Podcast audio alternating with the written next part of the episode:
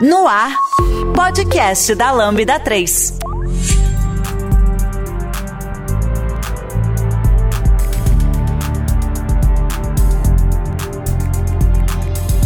Oi, eu sou o Giovanni Bassi e esse é o podcast da Lambda 3. Hoje vamos falar sobre Azure DevOps. Aqui comigo estão Emanuel Brandão, Fernando Kuma.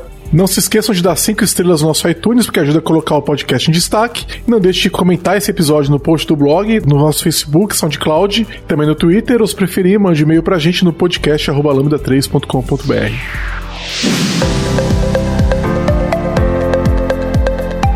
Você está ouvindo mais um podcast da Lambda 3. Nos organizamos de forma democrática para que todas as pessoas compartilhem conhecimentos e boas histórias. Temos muito papo sobre tecnologia, diversidade, cultura e muito mais. Encontre o caminho para novas ideias aqui.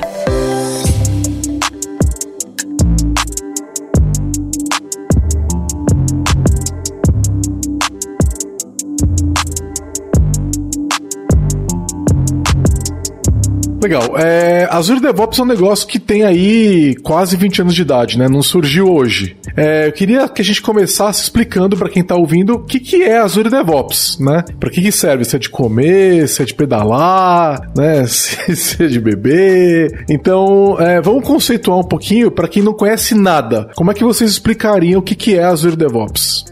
Para mim é fácil, é só falar que é uma ferramenta de DevOps. não deveria, nunca deve, deveria fazer isso, mas é uma ferramenta, é uma ferramenta para ser utilizada em DevOps, vamos dizer. Aí eu acho que dá, aí você vai puxando, né? Ah, tá, mas o que que ela faz, né? Aí você começa a falar, ah, controla artefato, né? Então, gestão de projetos, tarefas, controla geração de artefato de código, então faz build e faz deploy de, dessa parafernália toda, né? Na nuvem, on-premise. Então, ela é tanta coisa que é mais fácil falar assim, ah, uma ferramenta de DevOps. Fora a parte de controle de, de boards, né? Controle de sprints, de Kanban. E você conseguir integrar isso com o processo de DevOps. É, é, e é uma ferramenta que tem tanta coisa. Eu confesso que eu mesmo nunca, eu, eu, nunca consegui usar tudo que tem ali dentro. Ele faz uma quantidade tão grande de coisas, tem uma quantidade tão grande de integrações, né? Tanto entre as ferramentas dele mesmo, como em ferramentas externas, que eu acho que eu não, não cheguei a usar nem metade do que ele faz. O Azure DevOps não é um produto só, né? Parece, né? Ele são muitos produtos que eles fizeram funcionar juntos, né? É, é, é muita coisa junta. E o, o, que eu mais gosto é essa. É como eles amarram tudo, né? Então, você faz um commit no Git, mas ele aparece lá no board.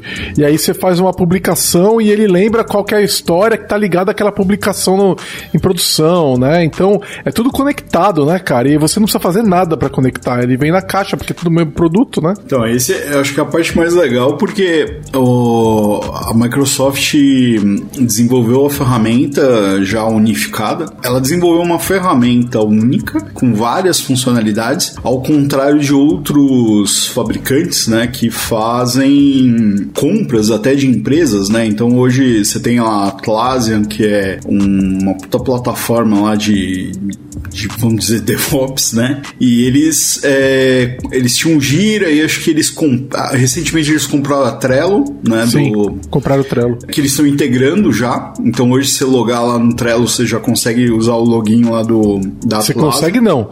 Você é obrigado. é, eles estão. é, porque vai entrar tudo. Vai entrar tudo no mesmo bolo. E também o GitLab, né? Então tem um monte ali de, de ferramentas que eles foram incorporando. É, na verdade, o GitLab é muito parecido o desenvolvimento, foi mais ou menos a mesma coisa. Mas tem vários fabricantes que vão adquirindo outras ferramentas e integrando para formar uma plataforma. O é, Azure DevOps ele sempre foi uma plataforma, né? Então, na verdade, não é uma ferramenta, né? A Microsoft sempre sempre é, na documentação tava lá, plataforma X lá, né, Azure DevOps. É, porque eles vão agregando modos e esses modos sempre estão conectados. Então, isso é bom e é ruim, né? Porque às vezes a ferramenta é tão grande que a maioria das pessoas não sabe usar é, ela 100%, às vezes nem precisam. E, e, aí quando você olha assim, ah, tem um cara lá, uma empresa inteira só usando um, sei lá, 10% da ferramenta lá. E, e, é muito ruim, né? O negócio tem um monte de coisa lá boa para ser utilizado e o cara acaba não, não aproveitando. É, eu tenho a impressão que o Azure DevOps é a única ferramenta que você acaba precisando. Na hora que você licencia ele, né? Depois daqui a pouco nós vamos falar de custos e tal, né? Mas a hora que você licencia ele, ele ele, você não precisa de mais nada, na verdade, Sim. né? Porque normalmente quando você vai numa outra suíte, você vai ter que ficar complementando, né? Então, pô, eu tô, eu tô fazendo aqui o eu tô usando o Atlassian, assim, mas aí eu vou. É, pô, posso usar o Bitbucket, acho que é deles o Bitbucket também, né? É. Fala, o Bitbucket é deles. É, mas o Bitbucket é um produto ruim, né? Vamos combinar? Não é um produto muito bom, né? Quando a gente compara ele com o GitHub, por exemplo, ou com o próprio Azure DevOps, né? Você fala, ah, então agora eu vou ter que usar o, o, o Gira da Atlassian, mas aí eu vou usar o GitHub e para build eu vou usar outra coisa, e aí fica, você tem que ficar amarrando esses caras, né? E, e aqui não, a impressão que eu tenho é é a única ferramenta que se precisa. Porque ela vai controlar o trabalho, ela vai, né? Então, toda a gestão do projeto, ela vai controlar o, toda a parte de código, toda a parte de build e release, né, de pipelines e tal. Então, ela, ela controla todo o ambiente, você não precisa de mais nada. Assim, a única coisa que eu acho que acaba fazendo um pouco de falta, eu acho que é a parte de comunicação do time, assim, aonde ela até tem uma wiki, né? Uhum. Só que não é exatamente a, a, a, a, coisa mais eficiente. Eles tinham um chat lá também que sumiu, né? É, por volta eles... de 2013 ali, eles fizeram um team chat. E aí eu acho que no, no, fim é aquilo lá, eles arrancaram e é meio que virou o Teams, né? É, o Teams, né? Não é que, não é que virou, o Teams substituiu, né? É, não é que virou, mas eu não sei não, o negócio parece parece que foi tirado de algum lugar. É, mas o Teams ele complementou, mas é outro produto, né? Então, então essa e, questão do, de comunicação do projeto, ela não tá lá, né? Ela tá em outro lugar. E é uma coisa que é, é, é, não faz parte da suíte, né? É que, é que, não sei, acho que não faz nem sentido tá lá, né? Porque você acaba tendo que envolver outras pessoas da empresa, aí você vai ter um chat, ou sei lá, um comunicador específico pro desenvolvimento, e outras pessoas do time terem outra coisa, não faz muito sentido. Pois é, é o problema quando eu crio um wiki lá, às vezes outras pessoas da empresa precisariam ver aquela wiki e elas não conseguem porque não tem a licença lá, não estão registrados, não estão lá. É né? aberta, hein? É, para esse tipo é, né? Pra, pra esse stakeholder tipo ele consegue é. ver o wiki, é, né? Exato.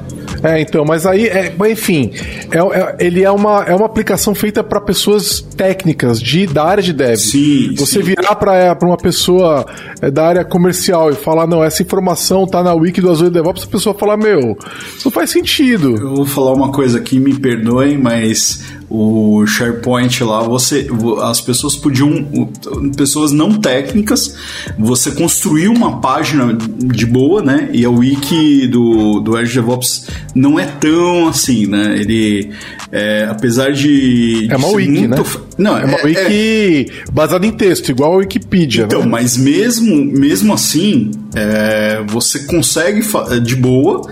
Agora, quando você tem que mexer lá, por exemplo, no índice é, e ordenar as páginas. Ali, aí é complicado. Então, aí o cara não técnico não consegue fazer. E no SharePoint, uma pessoa não técnica, ela conseguia fazer de boa. É, são públicos diferentes. Eu gostaria muito se fosse possível que a wiki do Azure DevOps aparecesse no SharePoint, né? Mas enfim, é, é ele, eles é, não é não é para essa pessoa não técnica. A pessoa que é para um gestor sim, né? Um gestor de tecnologia, de projetos e tal, né? O interessado que quer ver progresso, status report, isso tudo tem na ferramenta. Né? É, então você consegue ter um acesso onde essa pessoa se ambienta ali também, né? Mas uma pessoa que não tem nada a ver com tecnologia, ela vai se perder um pouco ali dentro, eu acho. Uhum, verdade. É, agora que vocês comentaram, eu não, eu tive a impressão que já tinha alguma integração do Teams com com Azure DevOps. Não, tem, não tem existe, sim. Tem. Existe já, né? Para algumas coisas que acontecem lá, sim. aparecer alguma notificação no Teams, né? É, e, e, você interagir com ele mesmo, clicar em botões e tomar decisões. É, a aprovação. Tem uma coisa bem legal, né? É, que é a aprovação de release. Então você, ao invés de um, um gestor, um PO, é, ter que entrar no Azure DevOps para aprovar a release para um ambiente, ele aparece um card lá no, no canal e ele aprova de lá. Né? Ah, isso é sensacional, né? É Porque bem legal. É, é, o que o Giovanni tava falando. Para uma pessoa que não tá acostumada com esse ambiente, ter que entrar lá no Azure, Azure DevOps, por exemplo, aprovar um release, sim. sei lá, é meio esquisito, né? Entrar num ambiente que você vai entrar, sei lá, uma vez por mês, ou sim, vai demorar sim. um tempão pra entrar. Você, toda vez você tem que ir lá e lembrar o que, que você vai fazer, né? Agora o Teams, provavelmente esse pessoal já tá todo dia, né? Todo ali dia. mexendo. Então tá é, e, tem pro, e tem notificação pro Slack pro também. Slack. Eles fazem uma ah. integração pro Slack é. também. Deve ter vindo ah. até antes, né? Do, do... Acho que sim. Sim. Pelo que sim, Slack, eu lembro sim. É, é, eu lembro que teve até uma, uma evolução que foi feita antes pro Slack e que é o Slack era uma plataforma é, bem concorrida no tempo atrás. Agora o Teams está meio pau pau, né? É, ainda é, né? Mas o, o, o Slack veio antes, né? E aí é sim, sim. a Microsoft fazia a integração do Azure DevOps pro Slack, ainda faz e tudo, e funciona lá, né? É, existe uma briga que eu, que eu acho assim, eu, eu, eu não sei o que acontece, se isso é um reflexo do que a Microsoft era no passado, e o pessoal sem, de outro, outras plataformas, se, se, vocês procurarem comparações de ferramentas, vamos dizer, de DevOps, vocês vão ver que dificilmente aparece o Azure DevOps. Aparece todas as plataformas, aparece às vezes ferramentas horríveis assim, e o Azure DevOps não aparece. Então é aquela coisa, a Microsoft é meio um pare assim. E aí eles sempre estão integrando com Slack, surgiu antes e tal. E aí acaba que essas coisas às vezes elas sempre têm até uma prioridade, né? Se você for olhar as features, às vezes saem antes pro Slack do que pro Teams. Isso não é porque o Azure DevOps só funciona com Azure? Não posso usar Azure DevOps se eu estou usando a AWS, posso? Pode. Pode? Pode. Incrível! Então, é, a, gente, a gente pode desmistificar isso é, falando um pouco da, da história aí do, do Azure não, DevOps. Não, não, calma, não, vai, não vai, não, calma, não vai ficar dando spoiler. Nós já vamos falar de spoiler, nós já vamos falar de, de, de história. Mas é, e aí, dá para usar Azure DevOps com outras clouds, com... É, outra cloud, com outro... On-premises, dá para usar? On-premises, ó, lembra que o, teve um cliente da da, Lambda 3 aí que os, o ambiente dos caras era Linux. É, Linux, o banco era acho que Oracle e sei lá mais o que. Eles escolheram na época o TFS e como ferramenta de DevOps. Então, por quê? Eu, era uma ferramenta completa. Na, eles não tinham, eles não viram no mercado uma ferramenta que batesse com tudo que eles precisavam. Então você pode usar Linux, pode usar Mac, é, pode usar o, Banco Oracle, pode usar é, Cloud, Azure, GCP, da AWS. É um, uma ferramenta multiplataforma. E é verdade, viu? É, eu não acho que exista hoje no mercado uma ferramenta tão completa. Eu, eu, assim, eu, eu posso falar, porque eu era muito crítico do Azure DevOps. Acho que o, o Brandão lembra disso, né, Brandão? Eu lembro. E lá no começo da década passada, lá 2011, por aí, a gente na Lambda usando o Git e não tinha Git no Azure DevOps, na época era o TFS, né? Uhum. Era outro nome. É, e aí a gente falava, não vamos usar o Azure DevOps nem a pau, porque tinha que usar aquele source control dele lá, que é o Team Foundation Version Control, e a gente queria usar Git. E aí o pessoal na, na, na Lambda, não, vamos usar o. A gente era parceiro Microsoft, vamos usar. Não, não, não. Não vamos usar, não. não eu, eu lembro assim. É, esse é mais um dos estigmas aí do, do produtos da Microsoft, né? Então tem é, uma evolução e ele fica meio à parte. Só que no caso do, do DevOps aconteceu uma coisa que me, me surpreende até hoje, né? É, até um certo ponto ali a evolução dele era bem é, ruim. Ruim não, era bem lenta, né? E aí, quando eles implementaram o Git, foi num momento de virada é, isso aí foi lá por volta de 2012. E aí eles é, até umas palestras bem interessantes da, da própria Microsoft que se você procurar aí os vídeos, né, eles explicam o processo de desenvolvimento do Azure DevOps, né? Então virou um processo ágil e agora eles entregam a cada três semanas features no, no Azure DevOps. E com isso eles mudaram completamente a plataforma, virou do avesso, assim, né? Então botaram coisa pra caramba lá. Eu lembro quando surgiu o Git, né? Não tinha, né? Não tinha nenhum sistema de controle de versão distribuído no Azure DevOps. E eu abri uma sugestão no produto, acho que foi no User Voice, pedindo que eles ou adotassem Git Uhum. Ou criasse um sistema de controle de versão distribuído. Porque ninguém mais aguentava usar um sistema de controle de versão centralizado. E aí eu joguei na. Eh, sendo MVP, eu, né? O Brandão também. Joguei na lista interna de MVPs da Microsoft de Azure DevOps e falando, fazendo propaganda da minha sugestão. Eles me bloquearam na lista, falaram que a lista não era fazer propaganda. eu fiquei uma semana de castigo e a minha sugestão chegou a mais de 5 mil votos em menos de uma semana. É, foi mais ou menos isso que aconteceu. Talvez eu esteja fora alguns números e datas assim, mas foi mais mais ou menos isso. Mas chegou a 5 mil votos, não era do pessoal de DevOps, né? É. pois é, era dos clientes, né? Okay. E aí, é, a gente acabou indo pro MVP Summit é, algumas semanas depois e a gente descobriu que eles, eles contaram pra gente que eles iam colocar o Git no Azure DevOps antes de contar ele pro mercado. E foi maravilhoso. E eu, vários MVPs de Azure DevOps ficaram decepcionadíssimos, porque eles não queriam, eles viam o Git como um concorrente, etc. E de repente a Microsoft abraçou o Git. Já era parte desse movimento atual de tornar o Git, tornar a Microsoft mais aberta para código livre, né? Sim.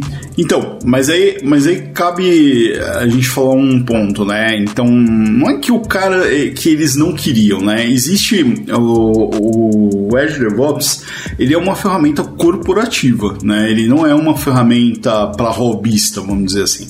Apesar de até eu não sei se ainda hoje tem, mas tem uma versão do, do Azure DevOps, o, na época era o TFS, né, o server, que ele era para robista, assim, ou times pequenos, uma coisa assim, que era uma ferramenta free, tá? Uh, com todas as features lá, e tinha umas limitações lá, não vou lembrar o que. Mas ele não é uma ferramenta para esse público, né? Ele é uma ferramenta corporativa. Tanto que é, apesar de hoje você rodar projetos ágeis ou até mesmo projetos com escopo básico lá que nem o GitHub faz com as issues e tal, ele, ele requer uma, uma carga de, vamos dizer assim, um setup de configuração bem pesado que se você não prestar atenção, isso vira um, um, tipo um DLL Hell, sabe? Que a galera fica nos grupos, aí cada um tem um acesso, aí vira um inferno controlar aquilo lá. Então ele é uma ferramenta corporativa, é uma ferramenta grande. E por que que e, e, e qual era o público-alvo dele, né? Então pessoas que tinham mais controle, pelo menos na época do processo. Né? Então, o TFVC, como ele era centralizado, ele é centralizado, ele dá mais controle. Né? Então, você não pode baixar o repositório, você não pode ter o, o acesso às vezes a tudo, você tem acesso numa pastinha e é, e é isso que as pessoas, a, as empresas acho que tinham medo.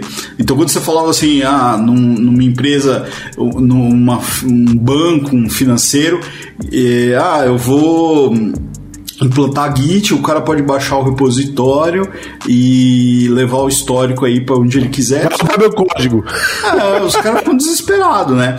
A questão é que uh, teve que ter uma mudança de cabeça aí do, da galera de meu, o que importa não é realmente o seu código, é o seu processo, né? O código ele vai estar tá defasado em uma semana quando o cara levar o repositório, né? E tem toda a questão legal que o cara não pode copiar etc, que eu sei que é difícil controlar, mas a questão é se o seu processo é eficiente o bastante para evoluir o código, não tem importância se o cara tá com um repositório de cara um ano atrás, um, um mês atrás. Isso não vai fazer diferença.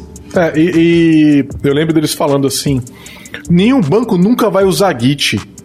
Ah, é. entendeu? É. E, tipo, passa alguns anos, olha a situação, né? Tá todo mundo usando Git, né? É, mas e... ainda, ainda tem uns que estão com o pezinho. Não, sempre tem o pessoal que tá atrasado, né? É, é só. É, é, é, em algum momento eles vão mudar e aí tudo bem, entendeu?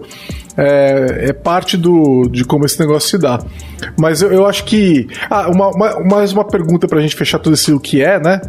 É, ele é uma ferramenta que é oferecida como software como serviço ou é um servidor que você instala, licencia e instala na sua empresa? Então, o, o Azure DevOps, ele é engraçado que uh, é um, foi uma escolha péssima de nome, é a minha opinião, tá? Porque você fala Azure DevOps, você fala, cara, é só na nuvem, né? E na verdade o nome dele é Azure DevOps Services, que é o que está lá no Azure. E tem o Azure DevOps Server, né? Então esse server você baixa o ISO e você consegue instalar on-premise. Né? Então tem as duas versões. Né? Eles têm tempos diferentes de uh, updates. É, isso acho que é a maior diferença. Então, os services, ele a cada três semanas tem um update. Às vezes você entra lá, opa, tem um negócio piscando aqui, tem um negocinho novo. E o server não, a cada, acho que é quadrimestral. Não é semestral? não, é, são os quatro updates no ano, mais ou menos. Três a quatro updates. E aí você tem que baixar, instalar, e que é um trabalho. Eu lembro que quando. Ah, antes de. Hoje eu acho que o Services é, é a maior base instalada, né? Não, não, tenho certeza do que eu tô falando. Mas pelo menos a maioria do, das empresas assim que eu vejo está utilizando o Service. E antes, quando a gente utilizava o server, a gente fazia plano de migração, aí tinha que ir eu à lembro. noite, baixar os, é, as máquinas com a gente, instalar, aí reconectar tudo. Cara, era um trabalho aquilo lá. Migrar banco de dados, Banco de depois dados. migrar servidor, tem que É, tem- backup da chave. Cara, tem, tem uns PDFs assim de 100 páginas explicando como é que você fazia isso. E tinha uns cenários ainda. Tenho, um, eu tenho ainda um PDF que ele fala assim: olha, se o seu é, TFS é single server, o cenário que você vai seguir é esse aqui. Se é multi- é multi-server, é esse aqui, né? É o É, banco. ele tinha um application server, É. ele tinha um. Ele é multicamada, né? É, multicamada, super complexo, escalado, com alta É, disponibilidade. você podia pôr um. Como é que chama lá? Um load balance. Cara, é, é- era muito É, trabalho. tinha, cara. tinha o load balancer só pro TFVC, pelo Sim. que eu me lembro também, pra você poder fazer pool. Você, no load balancer não. Acho que era um proxy que você botava, Não, tipo tem assim. o proxy também. É, Você tinha, você tinha um servidor central Aham. e aí você tinha um branch da empresa que ficava em outro lugar, assim, outro, uma fábrica de fisicamente. software e tal. E você botava um proxy que aí ele ficava Aham. mais rápido fazer o, o checkout do código, o commit do código, porque era tudo síncrono, né? Sim. É tudo síncrono, né? Então É, você ia mas- começar a trabalhar de manhã, você tinha que esperar 15 minutos pro negócio baixar Aham. o código de ontem. Mas e- É? isso aí, cara, foi surpreendente que o ano passado, no, no fim do ano, vieram me perguntar assim: ô, esse proxy aí serve pra Git? Eu falei: não, isso aí é só pra TFVC. precisa, né? Mas você sabe que eles puseram isso no proxy, cara? Porque aí ele faz alguma coisa que ele deixa um cache lá no proxy e tem uma. adianta. Só que é um projeto que tá meio parado lá. Eu não sei se tá em produção, mas tinha um. Se você procurar lá, você vai ver que tem uma É, parada. não parece fazer muito sentido pra mim, não, mas tá bom. É, mas. Tá. Cara, tem, tem uns cenários que a gente não acredita. E os caras acharam um cenário que isso aí valia a pena. Legal. É, e o legal é falar que também o Azure DevOps segura a base de código do Windows, né? Que é a maior base de código de software né, do mundo. Sim. né? Então são milhões de linhas de E- código e eles tiveram que fazer adaptações para poder receber o Windows, né? Porque não funcionava, né? Sim, isso aí foi até, até um case, né? Que eles migraram pro Git. Então já tava lá no TFVC e eles falaram, não, vamos pro Git, porque a Microsoft hoje, se você entrar na documentação lá do Azure DevOps, ela recomenda os projetos que você fiz, começar neste momento, né? Já, sei lá, 3, 4 anos isso. É, você utilizar o Git como um repositório padrão, né? E aí a Microsoft migrou a base do Windows e é o maior repositório de, de código, né? E Sim. tem até uma parada lá que eles desenvolveram o.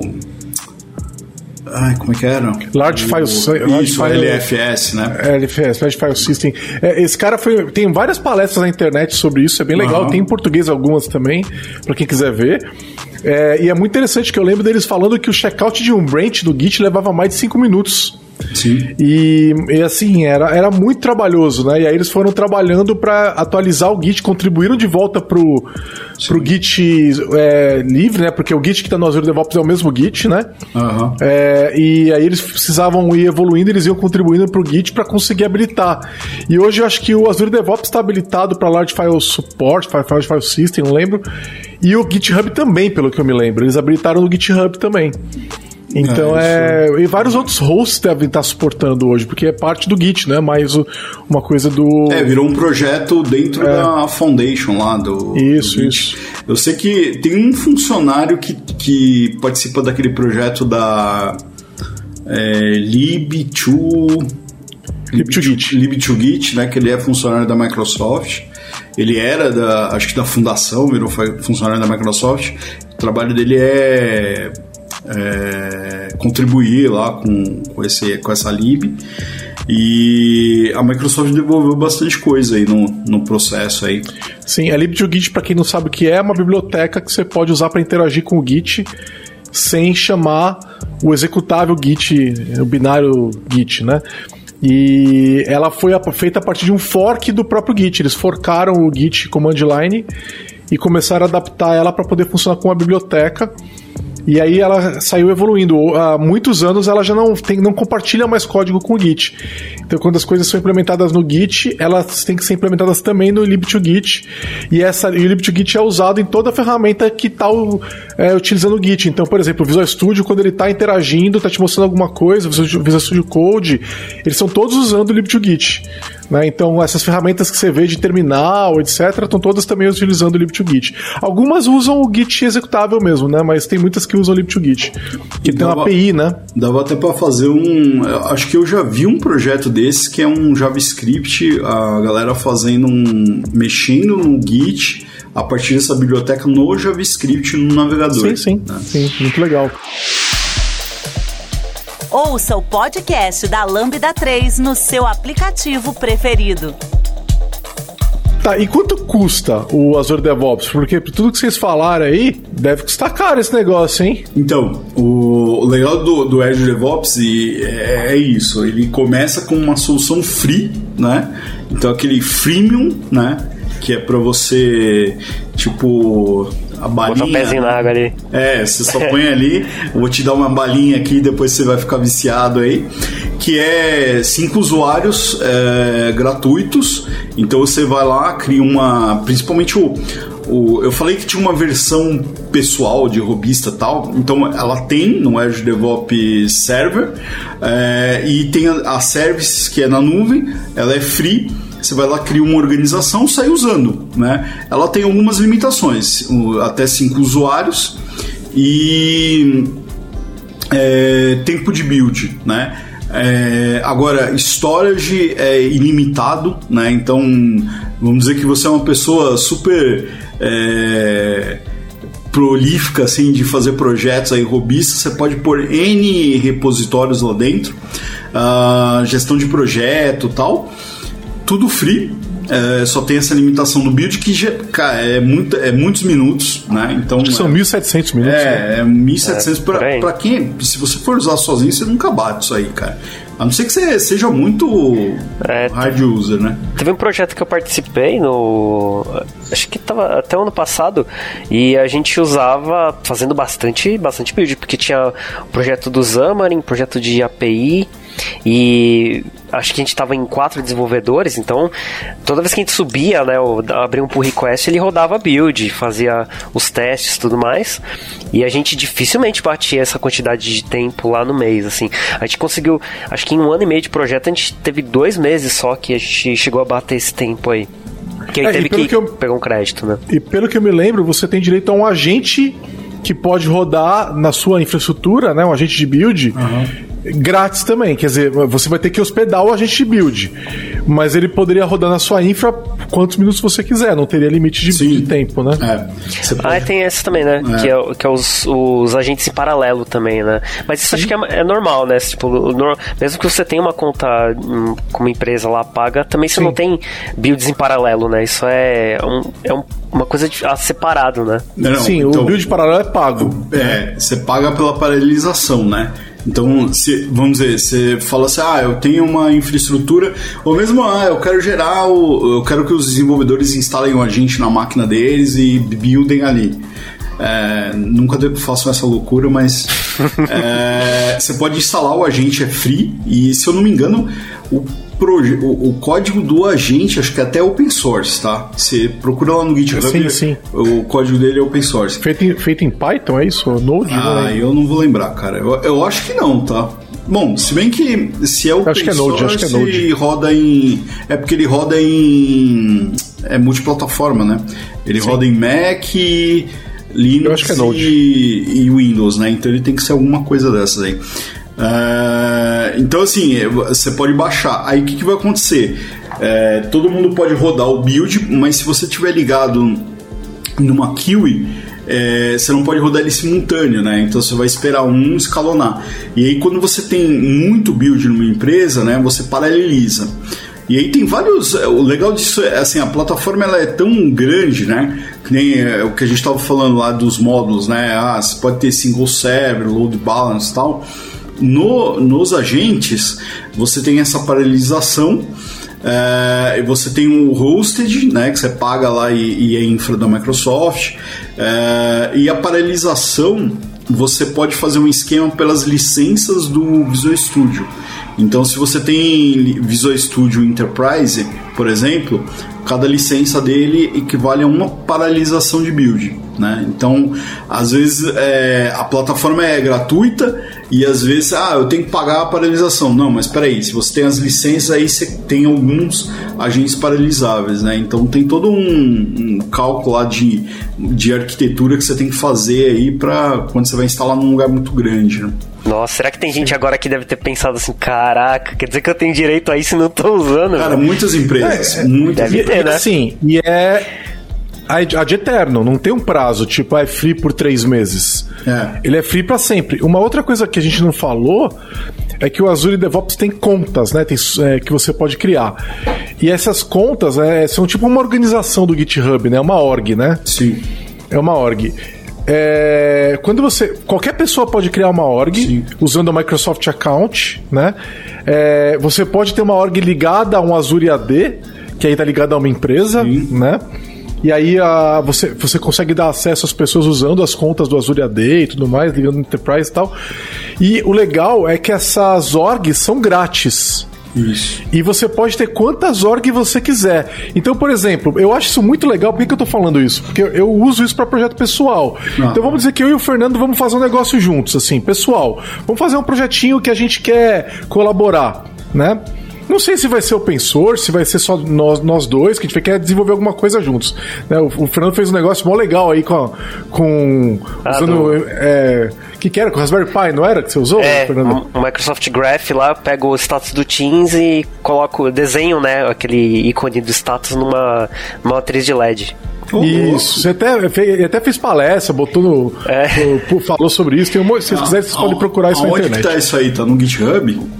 Tá, tá no GitHub. Depois eu, eu, coloco o link lá pra gente pôr no post. Show. Sim, sim. aí, a, é, vamos dizer que a gente queira, eu e o Fernando, transformar isso no produto. Falou, nossa, Fernando, incrível e tal, vamos fazer um produto. A gente poderia colocar esse código, por exemplo, no Azure DevOps, privado, e trabalhar juntos, eu e ele, não pagando absolutamente nada. Sim. Não precisa ter licença do Visual Studio, não precisa ter nada, e vai ser sempre de graça. As primeiras cinco pessoas, né? Aí, aí terminei isso aí, beleza. Aí agora eu quero fazer um outro trabalho, tem nada a ver com esse primeiro, com o Brandão. A gente cria uma outra org e trabalha uhum. juntos ali. Cada org pode ter um máximo de cinco usuários, é esse que é o limite, sem pagar. O sexto usuário já é pago, né? Mas você pode criar quantos projetos você quiser, quantos repositórios Git você quiser. Cara, e eles fizeram isso numa época que o repo... ter um repositório Git privado na internet era impossível. Sim. Né? O GitHub, GitHub cobrava pro repositório é. privado, hoje ele não cobra mais, né? Sim. É, depois que a Microsoft adquiriu, né? Que falaram que a Microsoft vai destruir o GitHub, né? O uhum. que eles fizeram tornou o repositório privado grátis, né? Beleza. É, mas o, o, Então eu comecei a jogar tudo lá. Todos os meus repositórios privados estão no Azure DevOps. Né? Eu, porque é muito prático. Eu lembro da, da, quando quando a gente tinha o ainda não era o Azure DevOps, né? Então, uns anos atrás, é, eu queria ter um repositório Git privado, eu criava no Atlassian, né? Na Bitbucket. Bitbucket. Bitbucket. O Bitbucket, o único diferencial para ele, né, dele, é, que eu achava muito legal era isso, criar um repositório privado. E aí depois veio o Azure DevOps, cara, e matou isso aí, né? Você cria quantos você quiser. É, e a questão das organizações que o Giovanni falou é muito legal. É, você também pode ter uma só e você controlando, criando team projects ali. Então poderia ter esse projeto com o Fernando separado e eu não vou olhar. E eu, o Giovanni, está em um outro team project, mas dentro de uma mesma organização. E você vê que é super maleável. A, a, isso é um calcanhar de Aquiles também do, do, do Azure DevOps, porque ele é muito maleável nessa questão de organização. Né? Então, ah, cria team project, cria time, cria é, projeto tal, mas é, às vezes pode também, se, se a pessoa não sabe é, não planeja e não sabe utilizar direito a ferramenta, vira uma zona isso aí, né? Então. É, na Lambda virou. A gente, a gente teve que. Porque por padrão, é, qualquer pessoa que está no Azure AD, ela pode criar uma org Sim. do Azure DevOps. É. E essa org fica debaixo da empresa. Sim. E aí a gente nunca tinha olhado isso. Quando a gente foi olhar, Tem tinha um 200 orgs. Não tô brincando, tinha acho que mais de 200 orgs. Sim. Aí a gente foi atrás e foi é, tinha funcionários que tinham saído da Lambda, que a org estava lá ainda tal, e a gente foi fechando uma a uma das pessoas que tinham saído, das, que não estavam mais em uso, foi transportando coisa, clientes que a gente já tinha terminado o projeto, aí a gente falou com o cliente, transferiu. Já, é que geralmente a gente sempre transfere o código quando termina, uhum. né? Mas aí encerrou a org e tal, porque fica lá, cara, você tem que tomar um cuidado. Tem uma configuraçãozinha lá que você fala, não pode criar todo funcionário não pode Sim. criar. Daí a gente fez isso e aí é só as pessoas da infra da Lambda podem criar org do Azure DevOps, senão virou uma bagunça mesmo. É tão, é tão grátis e tão liberado que as pessoas criavam, cara. Eu vou fazer um projeto, cria uma org nova. Então, é, é, esse é o problema de. Uh, você tem muita customização e muito controle de permissão, mas por padrão, né, ele é aberto. E aí as pessoas assim, ah aqui nessa org principal eu tenho tudo fechado, vou criar a minha.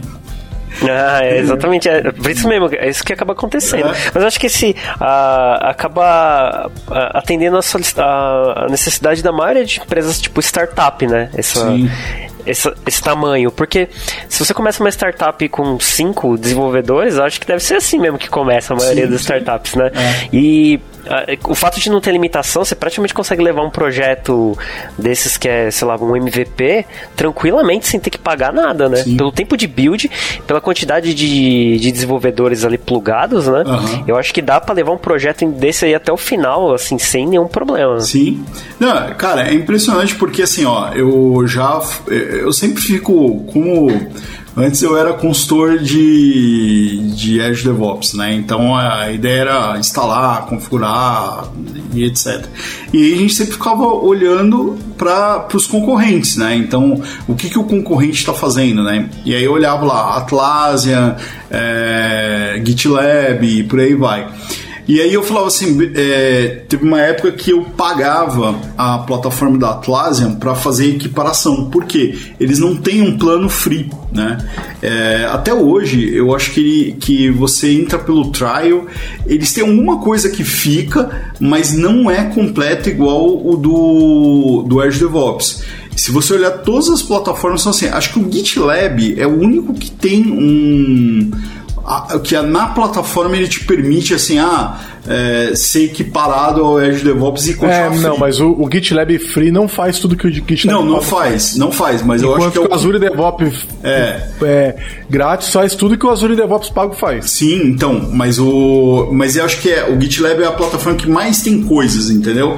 O, uhum. o Atlassian, por exemplo, você vai lá e fala assim: "Ah, é, eu quero usar o Bitbucket, eu vou usar o Bitbucket, beleza, já era free, o Bambu e etc, mas o Gira você não vai conseguir usar ele inteiro, entendeu?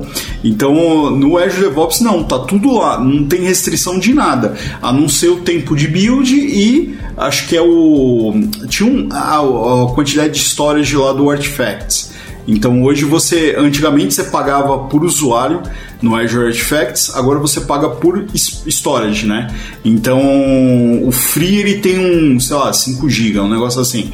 Mas para um pro, projeto de 5 pessoas, tá, pô, precisa até você consumir isso aí é coisa é, pra e, caramba. E, e, cara, lembrando que para quem tá na usando o Visual Studio, né, para desenvolver com .NET, C++, etc., o Azure DevOps é absolutamente grátis porque você não precisa Sim. pagar. Então, se você tiver todo mundo da sua equipe for desenvolvedor de C++ ou C Sharp ou VB, etc., com o Visual Studio, se tiver licenciado o Visual Studio, cada uma dessas pessoas também ganha, ganha uma conta no Azure DevOps e não precisa pagar. Então, na prática, ele vira um benefício do próprio Visual Studio, né? Sim. Agora, se você não trabalha com Visual Studio, trabalha com Node, com Python, etc., você tem um custo ali que é, acho que é 5 dólares por pessoa, mais ou menos, né, Brando? É mais ou menos isso, né? É, por aí. É que varia, que né? 7 dólares. Varia depende, por exemplo, se você quer o teste lá, mas acho que é uns 7, 11 dólares no máximo, assim. É, e também varia com a quantidade de pessoas, né? Até, até tantas pessoas é, é um preço, depois de tantas pessoas é outro preço, Aí mas não eu... chega a ser caro. Se você considerar o que, que ele está te oferecendo, sim. não é caro. Não, é, e, e esse, eu não sei se é o de 11 dólares, acho que o de, não sei se é 20, 30 dólares, um negócio assim, você paga o Visual Studio, né? Então, sim, tipo, você aluga, né? É, aluga, né? Então você, ah, eu não quero, não, não consigo comprar o Visual Studio, né? Por exemplo, startup, né? Mas todo mês eu posso, eu tenho 500 doleta que eu posso gastar em licença. Então você paga ali, pega esses 500 dólares e paga em licenças mensais, né? É, não, nem, nem, sei se fica até mais caro que o em três anos aí, mas vale a pena para algumas pessoas. O mesmo. É, tipo... a, a diferença é que no aluguel você não ganha horas no Azure. Enquanto que você faz o contrato trianual, ele, você acaba ganhando horas no Azure também, né? É, mas então é. é e aí, assim, não vamos entrar muito nisso porque uh -huh. vale a pena entrar é, e falar com um revendedor, sim, sim. etc. Cara, pra falar to, sobre isso. Todos os produtos que são licenciados, eles valem apenas você falar com um fabricante ou, ou revendedor lá porque ele vai olhar para o seu cenário e vai falar assim: opa, peraí, ó, tem, você tem 50% da empresa em .NET, 50% em Java. Mas se você fizer a licença .NET para esses é, caras aqui e a licença X para Java, aí todo mundo ganha não sei o que e tal. Então o cara consegue montar um, um pacotão aí bem legal, cara. Eu fiquei com uma dúvida agora. Vê, vê, se, eu tô, se eu tô enganado, né? E vocês me corrijam, por favor. Se eu tiver, por exemplo, eu, eu pessoalmente tiver uma licença do Visual Studio Professional lá e quero fazer um serviço de freelancer, eu posso usar esse meu, a minha licença para poder é, usar num Azure DevOps de alguém que eu tô prestando serviço? Por Sim. exemplo, a pessoa não ter que pagar pode. uma licença a mais para me colocar lá. Pode. Você pode. Você pode usar a licença da pessoa. É licenciada pela empresa, mas é a pessoa que está licenciada. Essa pessoa, ela pode trabalhar com aquela licença onde ela quiser. É que aí você pode talvez ter um problema de como o contrato com a sua empresa funciona. Por exemplo, na Lambda o que está licenciado é o e-mail da Lambda. Então é um negócio um pouco estranho assim, sabe? Tipo, você vai usar o e-mail da empresa que você trabalha para atender uma outra empresa. Então fica um negócio meio complicado assim, né? Mas é, você pode, tá? Inclusive você pode usar a licença na sua casa. Você pode instalar, por exemplo, o Visual Studio Professional na sua casa. A da Lambda, é, né? A da Lambda, você é. pode. Entendeu? Porque ela, ela é você, entendeu, Fernando, que está licenciado. Entendeu? Então é, é, não é a empresa que está licenciada, é você que está licenciado. A empresa é quem gerencia a licença, né? Mas, mais uma vez, recomendo que vocês leiam os contratos de licenciamento para terem certeza dos detalhes. A gente não está é. dando Cara, certeza tem, absoluta de nada, um, leiam os contratos. É, tem um PDF, é, eu nem. Como eu falei, eu só estou usando. Tem anos aí que eu estou usando services, né? Então eu não tenho acompanhado mais o, TF, o server. É, a Microsoft estava, por causa do, dessa é, constante atualização, eles publicavam um manualzinho que era, tinha umas 20 páginas assim, mas era como licenciar o seu Azure DevOps, né? Caraca. Então, a cada X tempo eles publicavam, aí você ia lá e olhava assim, opa, é, eu posso instalar o, o, SQL Server? Aí lá tava dizendo que se você comprou o Azure DevOps, você tinha uma licença de SQL Server. Então tinha todo esse tipo de coisa assim que respondia Nossa. lá, era legal pra caramba, meu. E aí eu cheguei até a publicar uns posts no, no blog que eram as atualizações explicando é, cada uma delas. Então sempre leia o, o contrato assim do que você está é, principalmente se é o cara de governança, né? Não, não o desenvolvedor. Mas o cara de governança tem que ler o termo do ah, clique aqui para aceitar. O cara tem que saber o que está sendo aceitado lá. É, o lance do SQL Server é porque o Azure DevOps Server ele traz uma licença embarcada do SQL. Sim. E você não pode os rodar mais nada nesse SQL Sim, Server. É só dele. É, porque ah. é só para ele. Então, você vai ter um SQL Server que você tem DBA nele, você consegue fazer o que você quiser. Só que se você botar outras coisas para rodar lá, você tá incorrendo numa emprataria na prática. É, né? inspira. Então, quebra você, licença, mas, né? mas você pode usar um outro SQL Server que você licenciou. É, então, aí tinha um esquema assim, tipo, se você comprar o Azure DevOps, ele vem com uma licença standard do SQL. Mas aí se você tá num, numa empresa grande, né? Então ela fala assim: "Ah, aqui eu tenho uma licença Enterprise. Enterprise, que aí eu rodo por processador e etc. Posso instalar o banco do, do Azure DevOps lá? Pode. Pode. Entendeu? Aí você tem a licença do SQL Server. Mas esse é mais barato. Tipo, desconto? Não, não, assim. não. Ah, então, nenhum. Caraca, isso aí, Não, é mais caro. É, é, gestão, é mais por gestão mesmo a pessoa. Uhum. E várias empresas fazem isso, inclusive.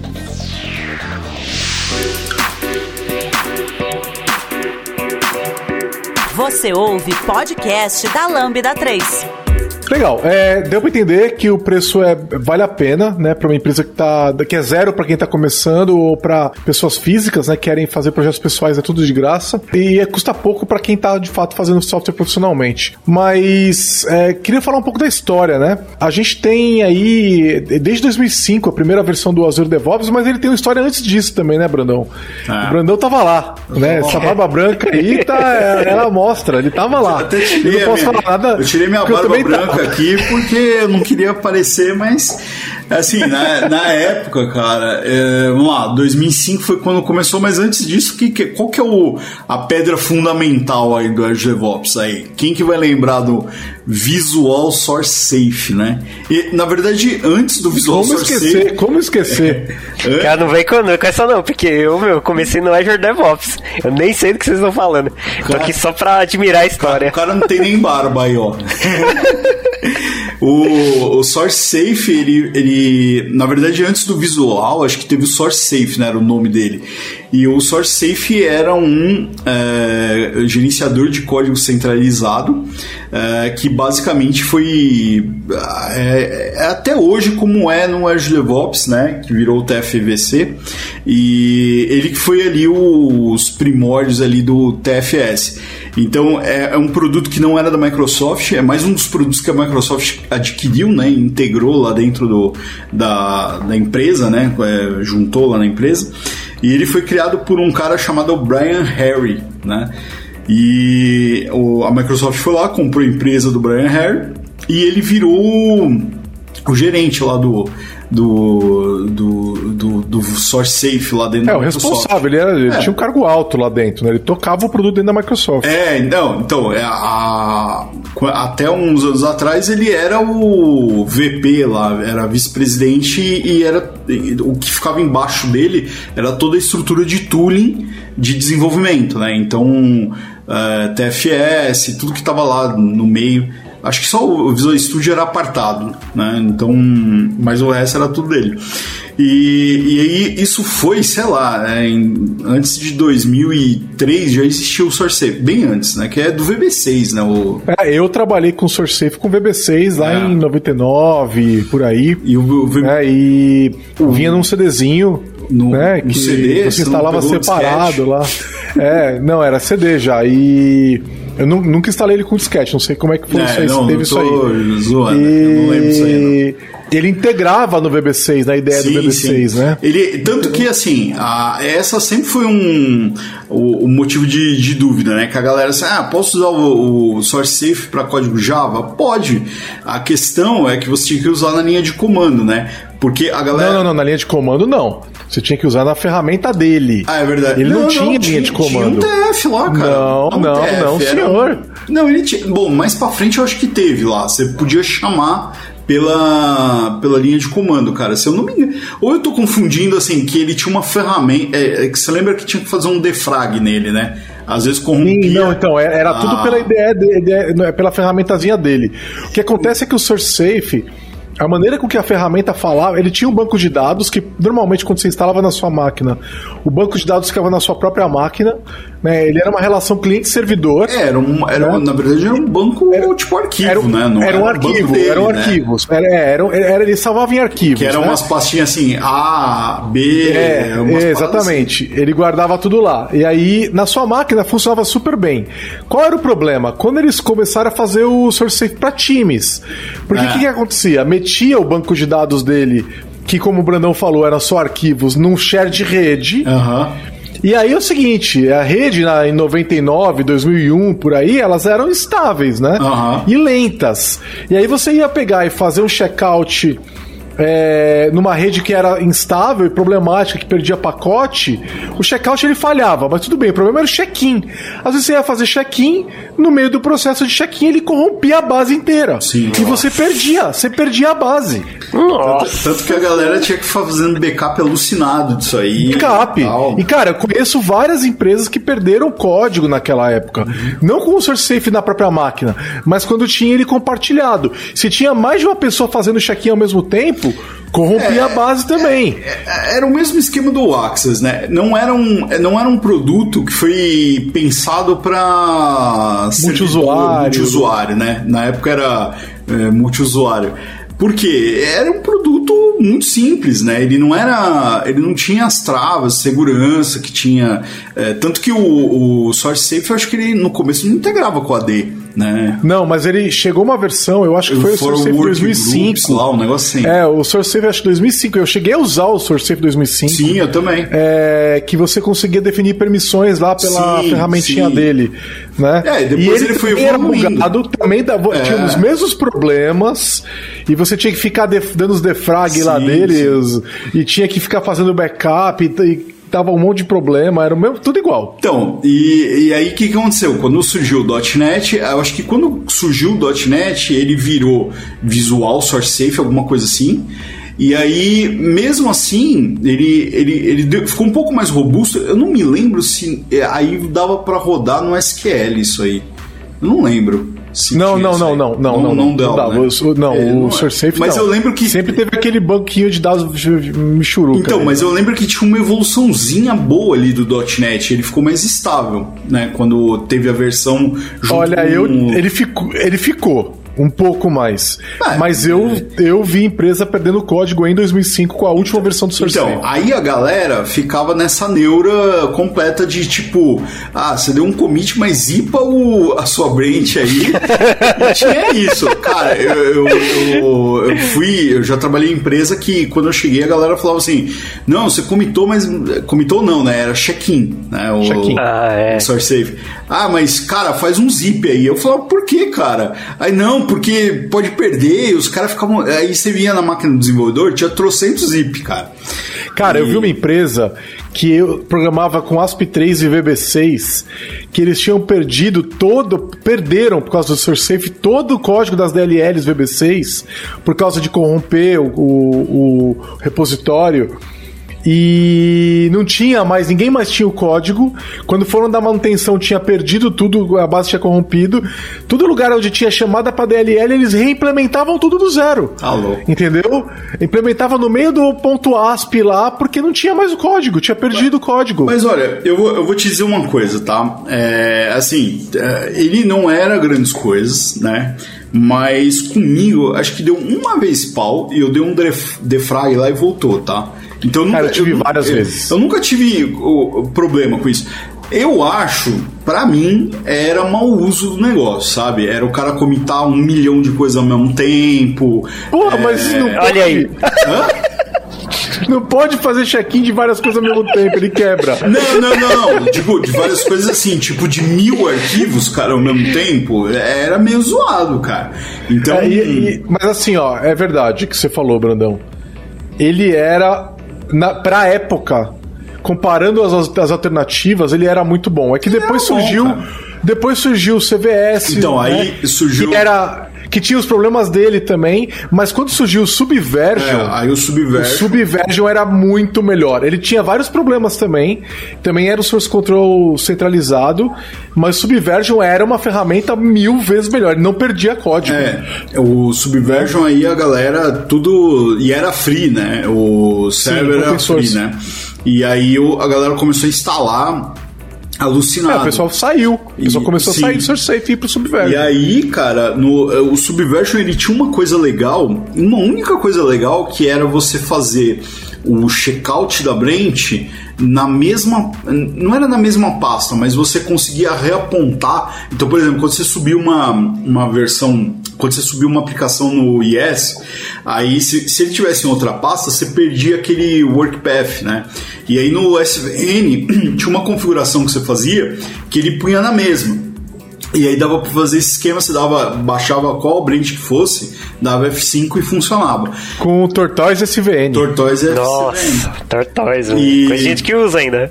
Opa, Tortoise Git, tem a galera tá Nossa, usando aí. é. Aí fica as bolinhas lá no Explorer lá, né? É, o pessoal todo feliz com as bolinhas, mostrava as bolinhas. Eu lembro, tá vermelhinha a bolinha, tá verdinha Tortoise, bolinha. Menu de contexto lá. É, é incrível. Mas enfim, isso aí a gente tá falando pra caramba e foi passado. Não, mas isso aí, isso, isso é shit. foi, uma, foi uma, uma das os problemas do Source Safe.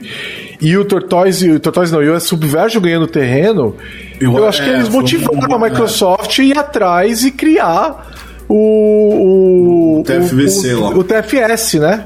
Não, o o VSTS, a primeira versão Não, foi é, o TFS. a, a primeira versão foi de 2005, né? Isso. Saiu com o .NET 2005, junto com, é, o que que era, é, o Array Era o .NET Framework 2. que saiu aquele negócio de Array List lá, é, como é que fala? É, não, foi no Visual Studio 2005, Isso. com o .NET, .NET 2, que saiu em 2005. Dois? Porque o 1, o 1 saiu em 2002, o 1.1 Ah, é. saiu em O do- 2003 o dois- é. e o 2.0 O saiu em 2.0 2005, saiu em 2005. junto com o TFS. E aí saiu o T- é, TFS, que é Team Foundation Server, né? É, a primeira versão foi o TFS, depois que mudou pra VSTS, né? Oh, não, desculpa, desculpa, desculpa, peraí. Não, acho que não era, não. Já, já era VSTS, que era Visual Studio Team System. Não era Team Foundation era Visual Studio Team System. Que era um. A, a ideia era. Ah, agora a gente tem um servidor de, de código e tal. E aí veio, o, na época, o Version Control, né? Que era um, era um source safe bombado, vamos dizer assim. Por quê? Porque aí sim ele era em MySQL. É, MySQL não. era em. SQL Server, né? Então o a banco de dados dele saiu de arquivo e tal e foi para o SQL Server, que foi que a Microsoft vendeu a ideia de, ó, agora é robusto, agora você faz o backup da base de dados, é, agora é um serviço, né? Tá lá, um servidor. Não perde mais código, Não perde código e tal. gestão corporativa, É, né? E, e- e realmente e re- resolveu os problemas. E eles fizeram tudo usando a mesma carinha. A mesma, Então, para as pessoas de dev, ninguém percebeu, mudou nada. Mudou antes era um, agora é o outro. Você tinha checkout em um, tem checkout no outro, dava para bloquear em arquivo em um, dá para bloquear arquivo no outro. Só que aí com todo um controle de permissões e tal. Eu cheguei a instalar TFS em 2005, é, dentro da empresa que eu trabalhava. E era um livro de 200 páginas, né? A gente chegou a imprimir o livro, porque quando foi fazer a instalação, você tinha que ter tudo preparado. Então você tinha só os pré-requisitos, era 30, 40 páginas, cara. Entendeu? A instalação ela, ela levava um dia, assim, só- executando os passos. Você lembra disso, Brandão? Sim, sim. Ah, isso, é- isso aí era de praxe, cara. Na, na época, assim, qualquer servidor que você ia instalar era um dia, assim, de trabalho.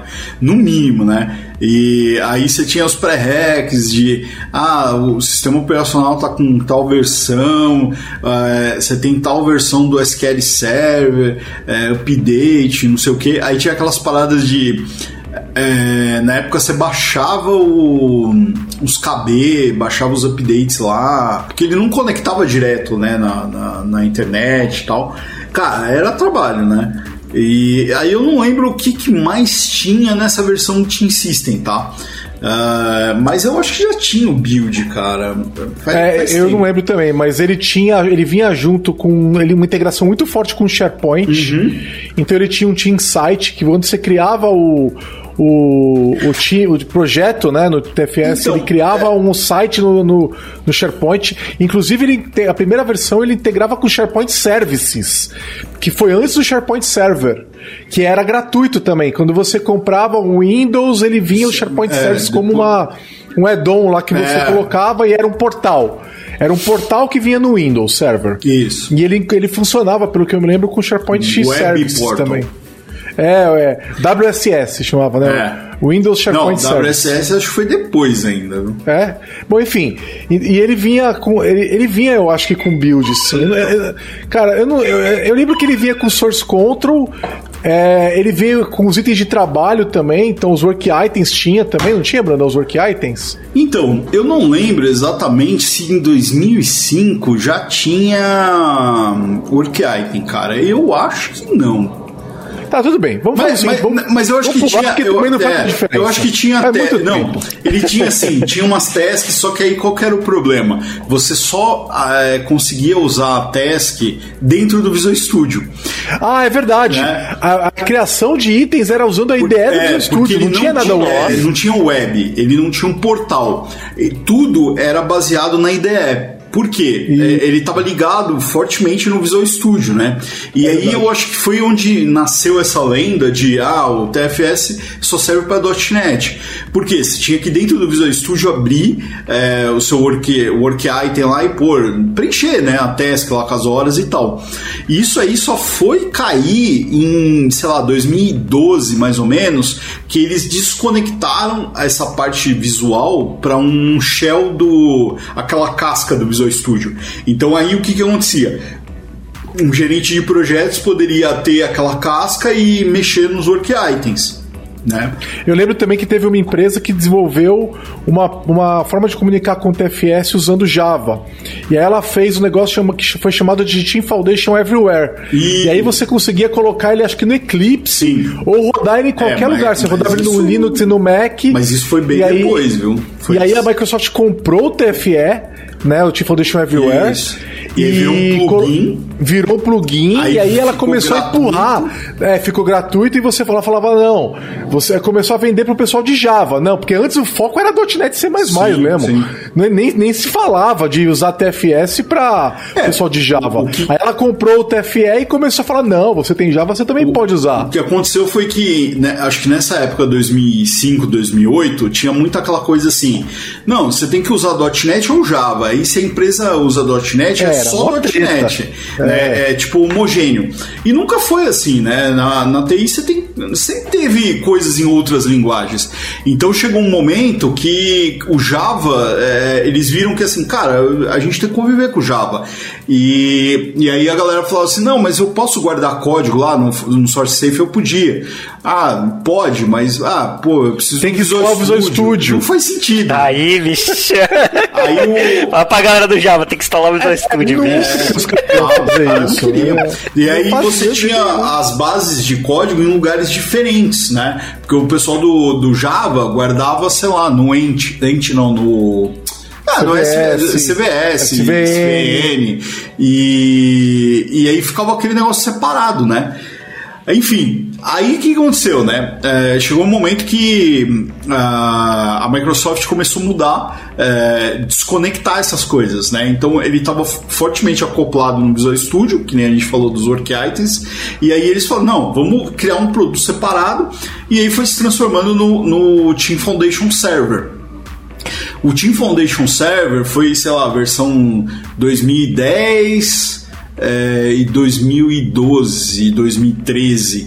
E nessas versões ele ainda tinha um acoplamento forte, é, 2010 a 2013 então tinha muita coisa que estava acoplada lá no Visual Studio, mas aí já tinham coisas do tipo o portal do Visual Studio, do, TFS. Então no portal você tinha algum gráfico lá de acompanhamento de projeto. É, você começou no 2010 teve um esboço do que era o Kanban, né? De, de você colocar as tasks e tal. E culminou que em 2012 já tinha um portal ali bem mais. É, parecido, não, porque tá bem diferente já, mas já era um portal com gestão de projeto e tal, que aí um gerente de projetos poderia conectar lá, um agilista, o PO, o cliente, sem precisar do Visual Studio, né? E aí foi o grande salto. E aí que... Em 2010 também foi quando surgiram os primeiros processos ágeis. E eu, inclusive, estava em Redmond.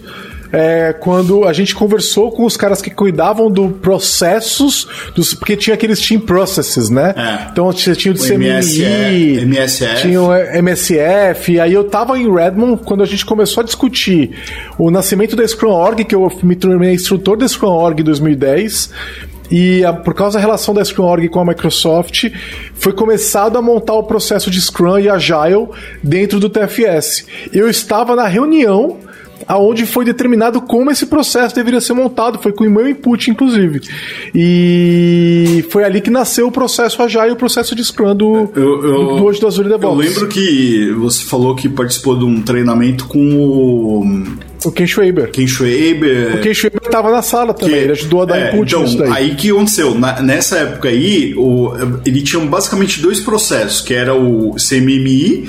Na, na verdade, que era um processo que era o MSF, e o MSF depois virou MSF CMMI e MSF Ágil. Só que aí a galera começou com os processos ágeis, né? Falar assim, pô, mas eu quero usar Scrum, né? E aí a Microsoft contratou o Ken Schwaber para homologar, assim. É, contratou tipo... uma consultoria, né? Não contratou ele como funcionário. Ah, né? É, contratou ele terceiro, né? E aí eles desenvolveram o, o Scrum, né? E na verdade acho que tinha um outro nome, não era Scrum, era, é, era alguma coisa Scrum lá. E aí o, eles homologaram assim: ah, beleza, isso aqui tá aderente ao processo, ao Scrum Guide, né? Isso, foi E isso. aí ficou com três. É, de, acho que quando eles fizeram isso do Scrum. Aí no, na outra versão teve uma quebra para três processos que a, até hoje eles existem, que é o CMMI, é, o Scrum que é um processo totalmente enxuto, né? É, é o oposto, é CMMI. Ele não é pesado, é, é, é, ele é mais é, sintaxe, né? Não tem nada que te impeça de usar o CMMI como ágil lá. Ele é mais a sintaxe dos artefatos. E o Scrum do outro lado. E no meio do caminho a Microsoft pegou o que ela conhecia como MSF, que era o Microsoft Solution Framework, é, e transformou no Agile que é um processo que fica no meio do caminho. Então ele controla horas igual o CMB, mas ele é um pouquinho mais enxuto como o Scrum, né? Então ele está no meio ali. E recentemente, recentemente sim, uns três anos atrás, agora tem o Basic, que é um processo mais enxuto ainda, que é mais baseado em issues, né? Igual do GitHub. Você tem o épico e tal, mas ele é bem enxutão, que é para talvez assim mais questão de chamado e tal. E aí começou os processos, né? E aí teve um boom, assim, né? Um, um salto, vamos dizer, dentro do TFS, que era o controle de, de gestão de projetos, né? Porque Antes você estava muito ligado no Visual Studio e agora no portal você tinha Kanban, você tinha o gráfico de CFD, você tinha o Burn Down, é, você tinha times, né? Então tinha um. Você conseguia fazer o planejamento usando boards, é. como se fossem post-its, que era um negócio que E lembra, lembra quando virou lá que você arrastava assim o, o, sim, o, sim. o post-it lá, o pessoal pirou, né? É, e do lado, a gente pulou uma parte da história, porque lá por 2009, mais ou menos, surgiu o Git né? Sim. E o Git e logo depois surgiu o GitHub, né? E aí surgiu o, Bit, o Bitbucket oferecendo o Mercurial uhum. também, né? A gente chegou a usar Mercurial na Lambda. A guerra do, Caraca. dos versionadores. É. O Mercurial é um Git, para quem não conhece, é um, é um Git feito em Python. Né? E lá no começo da década passada existia uma discussão interessante, porque o Mercurial funcionava bem no Windows e o Git não. Uhum. Então muita gente que estava no Windows passou a usar Mercurial inclusive a gente. Né? Aí o Git se adaptou ao Windows e a gente abandonou o Mercurial, né? Mas hoje tem até muita gente que usa projeto com Python que usa o Mercurial, né? Porque prefere, porque ele é feito em Python e aí tem uma relação ali que acha interessante. Mas é, teve uma pequena época de discussão. E aí a Microsoft adotou o Git lá na, faz o quê? Faz uns 7, 8 anos por aí, sim, sei lá, 5, 7, 8 anos, sei lá, faz um tempo. É, por aí. 2013, que você só tinha aí... uma. A, você tinha que instalar um plugin para ele funcionar o Git, né? É, mas aí, aí mudou tudo, né? Porque o que a gente percebeu que foi desde da, do momento que eles liberaram o Git, que o TFVC, que era o que vinha com ele desde 2005, foi deixado de para segundo lugar. Né? É bem evidente hoje, e já já estava meio na cara naquela época, começou a ficar óbvio, né? Que todos os investimentos iriam na direção do Git e não mais o TFVC. Então as coisas todas surgiam, toda release saía um monte de feature pro Git e quase nada pro TFVC.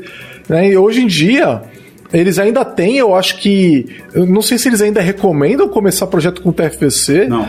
Mas não recomendam mais? Não. Hoje, é. hoje, se você procurar na documentação, é legado, né? é, tá lá é, falando assim: use um versionador de código moderno que é o Git. É, inclusive, eles colocam o próprio case do, do repositório Windows como um, um, uma Tipo, um case, um case de sucesso para você utilizar isso, né? É, o Windows seria. É. Não daria para trabalhar com ele no TFC, seria impossível trabalhar com ele no TFC. Sim. É, não é qualquer source control que daria conta do, do, do Windows, né? E se ele dá conta do Windows, imagina dos nossos projetos de hoje em dia, né? Outra mudança interessante foi a de build, né? Porque começou com a build, toda a parte de build era baseada no arquivo de XAML. Uhum. E também estava pelo Windows, você lembra disso? Tinha um, tinha um editorzinho gráfico, lembra disso, Sim. Brandão? Então, o Git, Nossa. o Git não, o Build é, também era uma coisa fortemente acoplada com o Visual Studio. Você, era um arquivo XAML que você só conseguia digitar ele dentro do Visual Studio. E por quê? É, quando, quando você queria editar ele, você tinha que abrir no Visual Studio uma janelinha e clicar lá para puxar esse XAML aí. E, workflow, né? Era, workflow. um editor de workflow. É, então ele era bem legal que assim, é, você ia montando um fluxo né, do que você queria fazer. Era tudo caixinha. Então ele já era extensível, e você podia desenvolver uma caixinha, colocar ela lá, distribuir pra galera. É, mas dava um trabalho Não, dava, dava porque tinha aquela Nossa. questão assim, ah, você tem que escrever isso numa DLL.NET, é, e aí você tinha que fazer um servidor. pacote, instalar é, é. Aí, putz, cara, imagina assim: você tem que buildar, instalar no servidor. Aí você vai e roda um teste para debugar o negócio ali, quase impossível. Acho que eu fiz isso uma vez e eu desisti. Era muito ruim. E aí eu ia no, no, processo assim, maluco, ia lá, instalava. Esse era o meu debug, porque era impossível debugar aquilo lá. E, e aí tinha um workflow lá em Xamarin. E o. Era, é, assim, eram caixinhas que você ia. Que igual do VB6, né? Você arrastava lá, é, VB6 ou VBNet. Arrastava... O era bonitinho. Não, era, era, era bem legal, cara. Era bem, era bem legal. A única coisa ruim é que era muito complexo você trabalhar com aquele negócio, assim, era pesadão. Ilimitado, né? É. É, você tinha que fazer o que estava lá. Sim. Se alguma coisa não tivesse lá, sinto muito. Exato. Entendeu? Não, não tinha que fazer, né? É, eu vejo a evolução disso hoje, que depois eles saíram para um, um modelo bem mais extensível, baseado em web, não precisava mais usar uhum. estúdio que é um modelo muito interessante, um marketplace, né, para é, é, actions ali que você pode rodar no Azure DevOps, a parte de pipelines e Sim. tal. Só que para mim, o último estágio disso é o que acontece agora com o GitHub Actions, né? Sim. Porque o GitHub Actions conseguiu fazer para a parte de build a mesma coisa que o GitHub fez para a parte de código, que é tornar os, os passos de build open source. Sim, exatamente. Né? É, por exemplo, na, na época do Zemel, eu tive que desenvolver é, o contador pro DLL version em cada empresa que eu ia, né? Porque não tinha como você empacotar aquilo lá, distribuir e tal. Cada empresa eu ia lá, é, muitas vezes você copiava o código do anterior, mas você ia fazendo esse, esse tipo de trabalho. E aí chegou, né, em 2013, que aí eles tiveram essa sacada, né? Então o Azure, a nuvem Azure tava subindo, né? E a galera começou a questionar, pô, mas eu não consigo eh, no começo lá do Azure você não rodava nem VM, né? Tinha aqueles workloaders lá. E aí, ah, mas só rodo Windows, tal, quero rodar o meu Linux, quero rodar o Oracle, sei lá. E, e, a galera começou a falar, não, tem que a nuvem, ela tem que rodar qualquer SO, né? E, e aí surgiu essa discussão dentro do, do, da equipe lá do, do Brian Harry, né, do TFS, que era, pô, O código você já pode é, colocar qualquer código, né? Python, Java, etc. O build, você também pode fazer build, né? Então, mesmo com Zemel, você conseguia fazer o build. Só que se você quisesse fazer build, por exemplo, de Python no Linux, o que você tinha que fazer? Você tinha que ter uma máquina Windows que instalava o agente, que conectava, sei lá, SSH com uma máquina Linux que ia ficar mandando os comandos lá, ô, oh, faz esse build, agora me devolve o pacote, etc. Então o agente não rodava na máquina. E aí começou essa discussão, pô, por que, que também não é multiplataforma isso aí e tal? E aí começou essa caminhada, né? Sair do Zemel para ir para uma, uma arquitetura de build que seja multiplataforma. E aí surgiram os agentes para macOS, para Linux, para Windows, que são iguais, né? Então você instalava e saiu rodando. E aí nisso teve a quebra do, do Zemel numa interface web, né? Então aí, você, aí foi mais uma coisa que saiu do Visual Studio.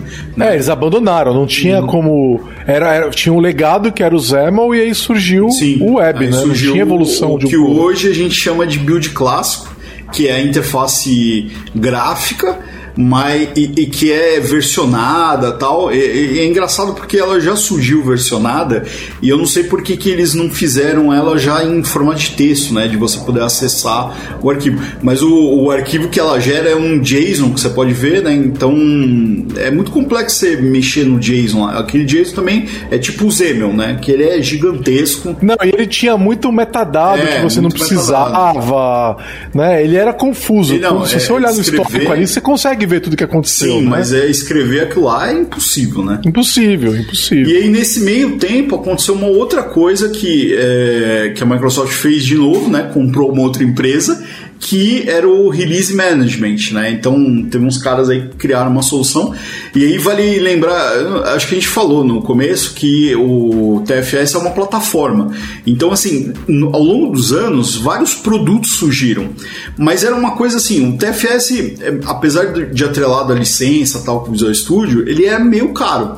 Então você ainda tem que comprar uma outra ferramenta, né? Então muitas empresas não iam atrás.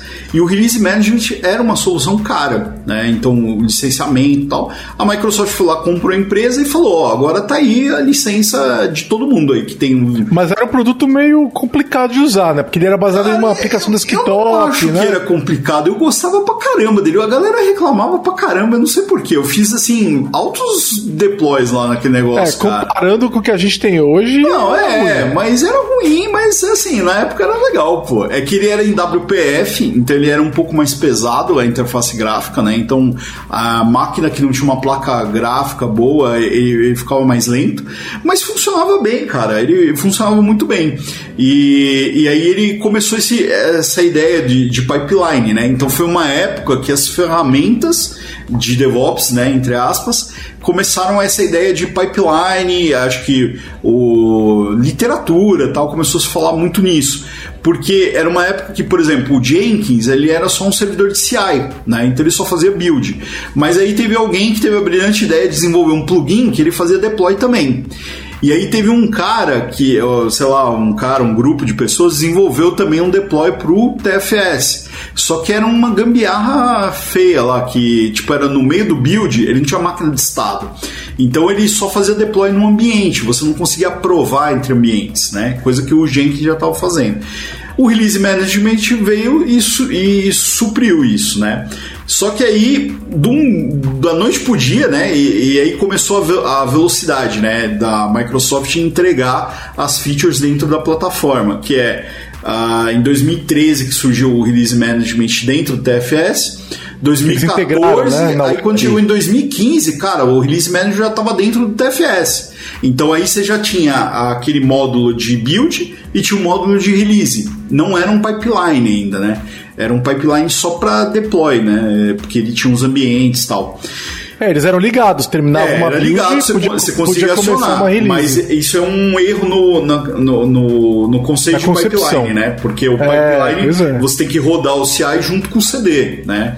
é, ali os deploys. E ele, apesar de fazer isso, você não tinha uma visão do stream value, né, que eles chamam, né? Então, é, esse era a quebra que eles estão consertando, vamos dizer assim, hoje em dia. Ainda estão consertando, né? É, hoje em dia tem o, o work, como é que é que eles chamam? É Eles chamam agora o, release. Esse release eles chamam ele de legado, né? É, é legado, Antigo, agora é legado. Agora é tudo num build que é um, um build só, faz todo o trabalho, é né? work, como é que é? Work, sei lá, um- sei lá, me fugiu o termo. Mas hoje, então Ah, a gente tem um build multistage, integral. multistage que Oi? eles chamam. Hoje eles chamam de multistage. O multistage ele tem o CI e o CD e aí fica um pipeline mesmo. Que aí é muito parecido com o que as outras ferramentas fazem, né? O Jenkins e tal. E, e aí nessa época do, de- que começou é, a ter isso aí, teve um boom, né? E aí veio essa, essa que vocês podem procurar aí a, o vídeo de como a Microsoft desenvolve o Azure DevOps, que fala que é legal pra caramba. A cada três semanas os caras estão entregando features, né? E aí veio o multistage, veio o YAML antes, né? Saiu do clássico, agora veio o multistage e trocentas features aí que tem no. É, o YAML é o importante de falar também, né? Antes tinha um designer gráfico web, É. que hoje ele é considerado clássico porque é legado, eles não recomendam que você use mais. E tudo tem que ser feito como código, né? Aham. Que é uma coisa que é, eles entregaram um, um pouco na, na febre do YAML, né? Aham. Só se falava em YAML, YAML, YAML, e outras plataformas já estavam suportando, né? Esse tipo Sim. de coisa, eles, eles passaram a suportar também. Né? E agora, recentemente, eles começaram, fizeram um monte de investimentos para tornar mais fácil construir um pipeline com YAML, né? Sim.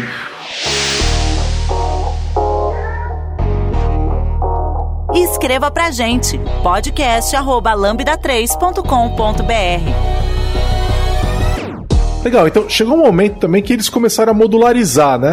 Na verdade, eles pegaram aqueles grandes pedaços que tinha no Azure DevOps e eles é, deixaram eles mais. A separação entre eles mais clara, mas também agora você pode contratar um pedaço sem o outro e É. tudo mais. Quais são esses grandes módulos que tem dentro- do Azure DevOps? Então, tem um, um modo de gestão de, de projetos, né, vamos dizer assim, que é chamado de Azure Boards, né? Aí tem o de gestão de código, que é o Azure Repos. De build, é Azure Pipelines, né, que aí eu acho que teve a ideia de ir para um pipeline e tal. É, o, tem um módulo de testes que ele, ele já teve mais coisas lá, ou, ou já tinham outras ferramentas que a Microsoft foi descontinuando, mas ele ainda para testes manuais ele é bastante utilizado, que é o Azure Test, né? Test Plans. Test Plan, Azure Test, Plan. É. E aí o último que era uma coisa que, que faltava, né? O Artifacts, que é o são basicamente é feeds de, de pacotes, né? Então ah, começou lá com o Nuget.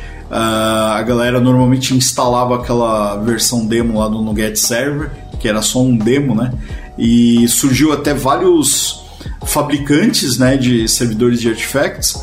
E aí e, no fim eles incorporaram lá no Azure e tem um módulo só para isso. E agora é como é que eles chamam? É Universal Packages né? Então você pode pôr qualquer pacote ali Python PHP por aí vai. Então assim a- a- agora você pode ir lá e falar assim, ó, eu tô usando o GitHub, mas o GitHub, o gestão de projeto do GitHub não me atende.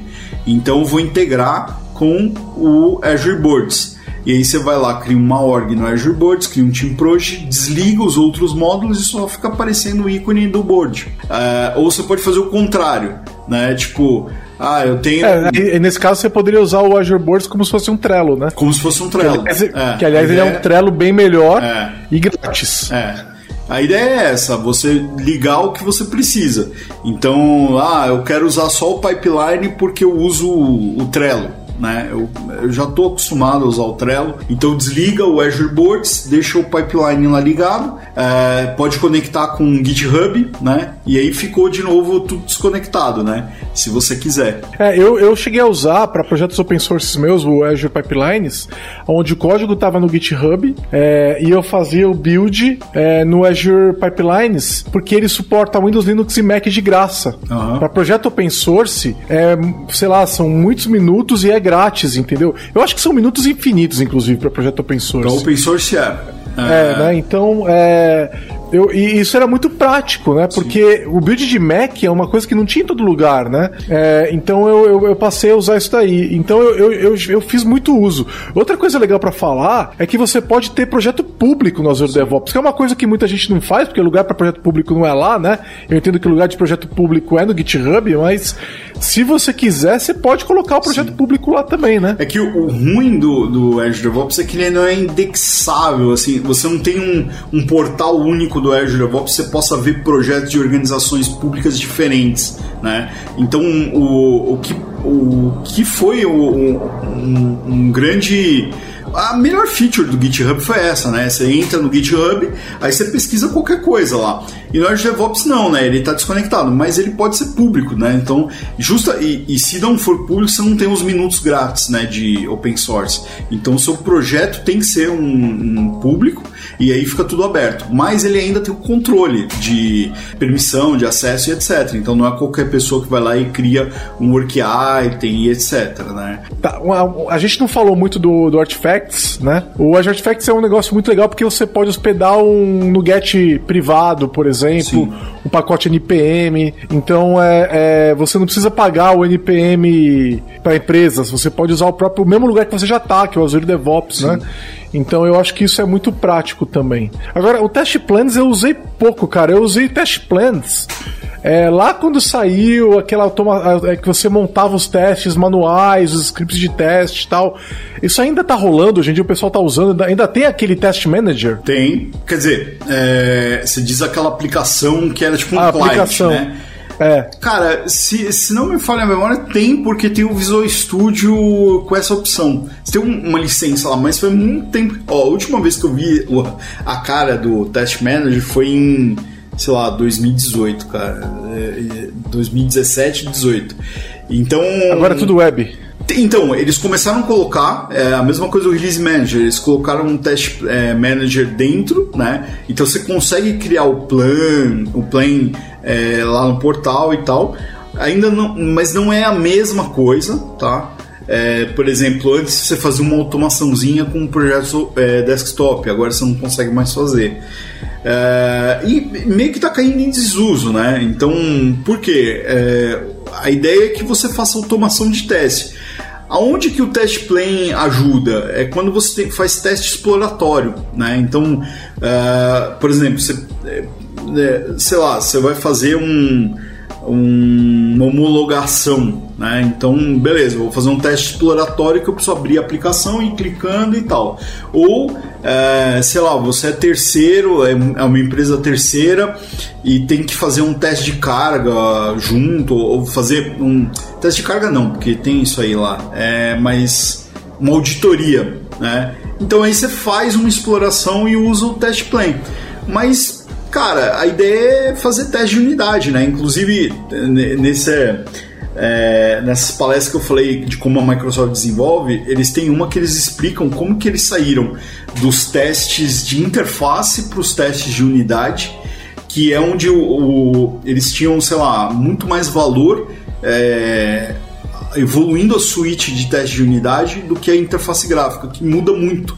Então, é, como ele muda muito, para você automatizar a interface gráfica é muito custoso, né? Então aí entra aí os exploratórios, porque você precisa explorar só uma feature, né? Então você vai fazendo manual. Mas Cara, faria... eu espero. Fala, Fernando. Aí faria sentido então usar isso para, por exemplo, um, é, uma pessoa que é QA, Sim. vai fazer, Sim. vai fazer testes ali manuais. Sim.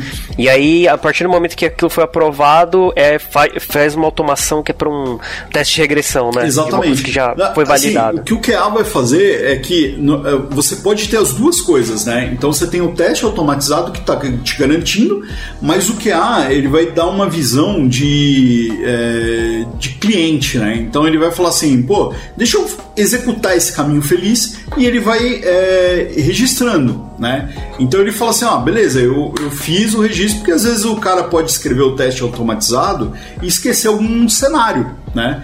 E o QA vai dar essa visão, né? É o QA é aquele cara que vai, você fala assim, ah, você tem que clicar aqui primeiro e aqui segundo, ele faz o contrário para ver o que vai dar, né?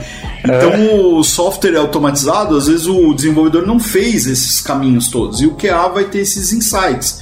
Ou mesmo o, o teste exploratório pode ser de o PO, né? Ele fala assim: ah, beleza, eu pedi essa feature, então deixa eu explorar aqui. E aí você tem toda uma estrutura para tipo abrir bug e etc. É, os dias do, do QA que seguia livro de script estão terminando, né? Eles estão acabando, ah, né? Sim. É, eu, eu, eu, espero que a ferramenta do Test Manager, aquela que eles tinham lá, é, ela não morra, porque ela era muito interessante, porque a pessoa o, o que estava executando o teste, ela podia gravar a tela né? E aí tudo que ela clicava também era gravado, então falava assim, clicou no text box tal, preencheu tal coisa, clicou no botão tal, Aí deu erro, aí você falava, você marcava, deu erro agora. Ele marcava tudo que a pessoa tinha feito de um ponto até o outro. Você tirava, pegava o vídeo, tirava o screenshot uhum. e montava um bug com todos aqueles Nossa. artefatos para a pessoa, para o time de dev abrir, falar e ver. O time de dev podia ver o que, que a pessoa estava fazendo, ele podia ler os passos, entendeu? Era uma excelente maneira de montar a, a uma, um caso mais reproduzível do, do, do, bug, sabe? E... Eu espero que ele, essa ferramenta esteja funcionando. Faz um bom tempo que eu então, também não olho. Essa ela. ferramenta Caraca. virou um plugin é, no browser. Então, se você olhar ah, na, ah, no Chrome Store, vai ter um plugin do, do, do Azure DevOps no Firefox. Mas ainda vai funcionar com aplicação desktop, não, né? Não, não funciona mais com é. desktop isso aí. E, e, na época, aí, essa parte eu acho que se perdeu. Você também podia fazer um dump da aplicação, né? Então você pegava o que estava sendo executado ali e anexava, né? E isso era bem legal, porque aí o desenvolvedor Caraca. ele sabia exatamente as variáveis, tal, umas coisas assim. Então a Nossa. ferramenta era muito legal, era muito legal. E é, você podia gravar alguns passos também e usar eles para automatizar. Então, assim, agora executa tais passos de forma automática. Uhum. Então, preenche todo o formulário com os valores e tal e clique em OK. Então, o, o testador Vamos dizer que ele tivesse que passar por um workflow que tinha três, quatro telas. Ele não tinha que preencher aquilo tudo na mão. Ele podia falar, não, executa esses passos aqui, e ele já saía na ter da terceira ou quarta tela, e aí ele ia mexer só naquela tela, entendeu? Nossa. Era muito legal, cara. Eu espero que essa ferramenta esteja lá ainda. É. E uma outra. Fala, Fernando. Eu acho que até o que eu tava falando aqui, por exemplo, a pessoa de QA faz os testes manuais depois tem que criar uma automatização. Então isso também já meio que atendia, porque à medida que tá fazendo teste manual, daria pra ir gerando também a automação é ele se desse tudo certo. Dá, então. Dá, mas não gerava, ele gerava um código que você era impossível é, de manter, então, entendeu? Ah, ele, essa ferramenta, não era código, você é. pensa que não era código. Eles tinham essa entendi. ferramenta, é, só que ela foi descontinuada, que era o Coded UI. Hum, entendi. E era, era acoplada ao Visual Studio e tal. É, o Test Manager e tudo mais. E agora, o teste de estresse, Brandão, eles estão descontinuando também. Eles então, deixaram obsoleto é, o teste de estresse. Ele não está mais no Visual Studio, mas ele está disponível no, no Azure. Mas tá, tá obsoleto. Tá obsoleto? Tá obsoleto. É. Eles estão recomendando usar JMeter agora e outras ferramentas. Ah, tá. É, faz tempo que eu. Cara, eu não, não acho que eu usei isso aí uma vez, o load test. Cara, eu usei e era muito legal. Eu fiquei, fiquei triste quando é, instanciando aí, as essa, coisas, simulando Essa era uma infra. Era, era o diferencial da ferramenta, é, cara. Não sei porquê. É, é assim, é, é, engraçado que é, era uma. É uma puta ferramenta e assim, não tem motivo, né? de, é, de eu acho que né? de repente eles entenderam que a demanda pela ferramenta era pouca e não valia o desenvolvimento separado ali, né? Às vezes o custo para manter ela era maior.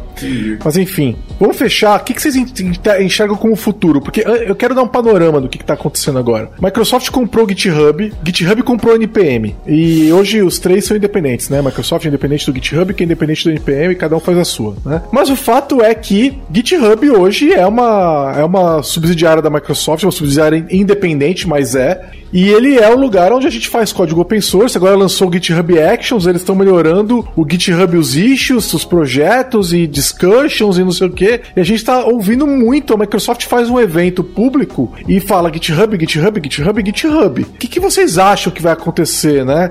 É, eles querem tornar o GitHub uma alternativa ao Azure DevOps, porque hoje me parece que são projetos um pouco diferentes, né?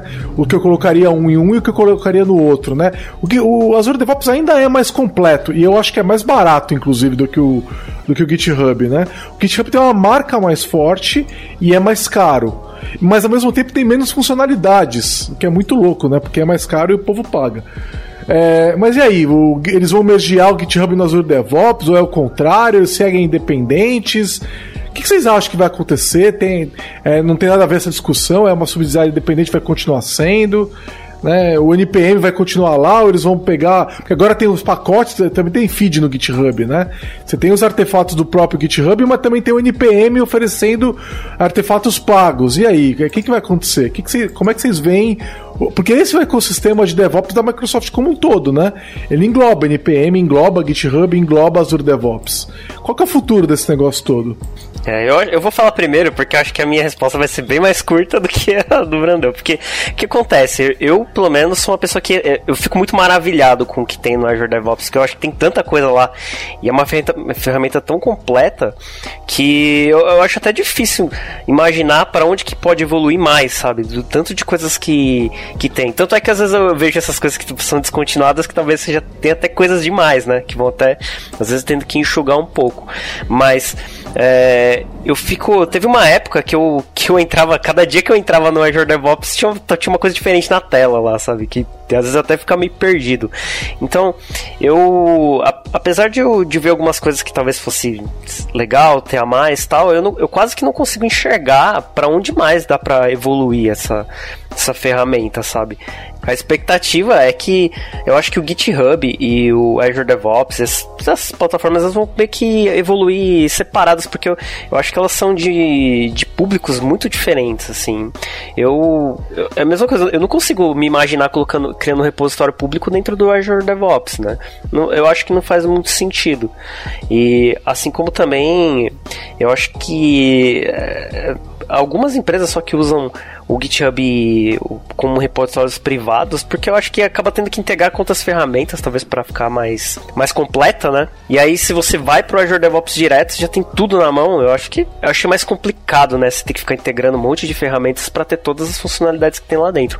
Eu acho que a maioria das empresas que talvez não usem, talvez seja porque talvez nunca experimentaram.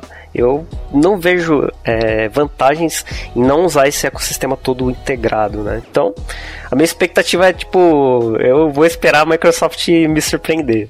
Vou ver o que vem pela frente aí. Eu, assim, eu fiquei meio surpreso com, com a velocidade com que, que as coisas se transformaram, né?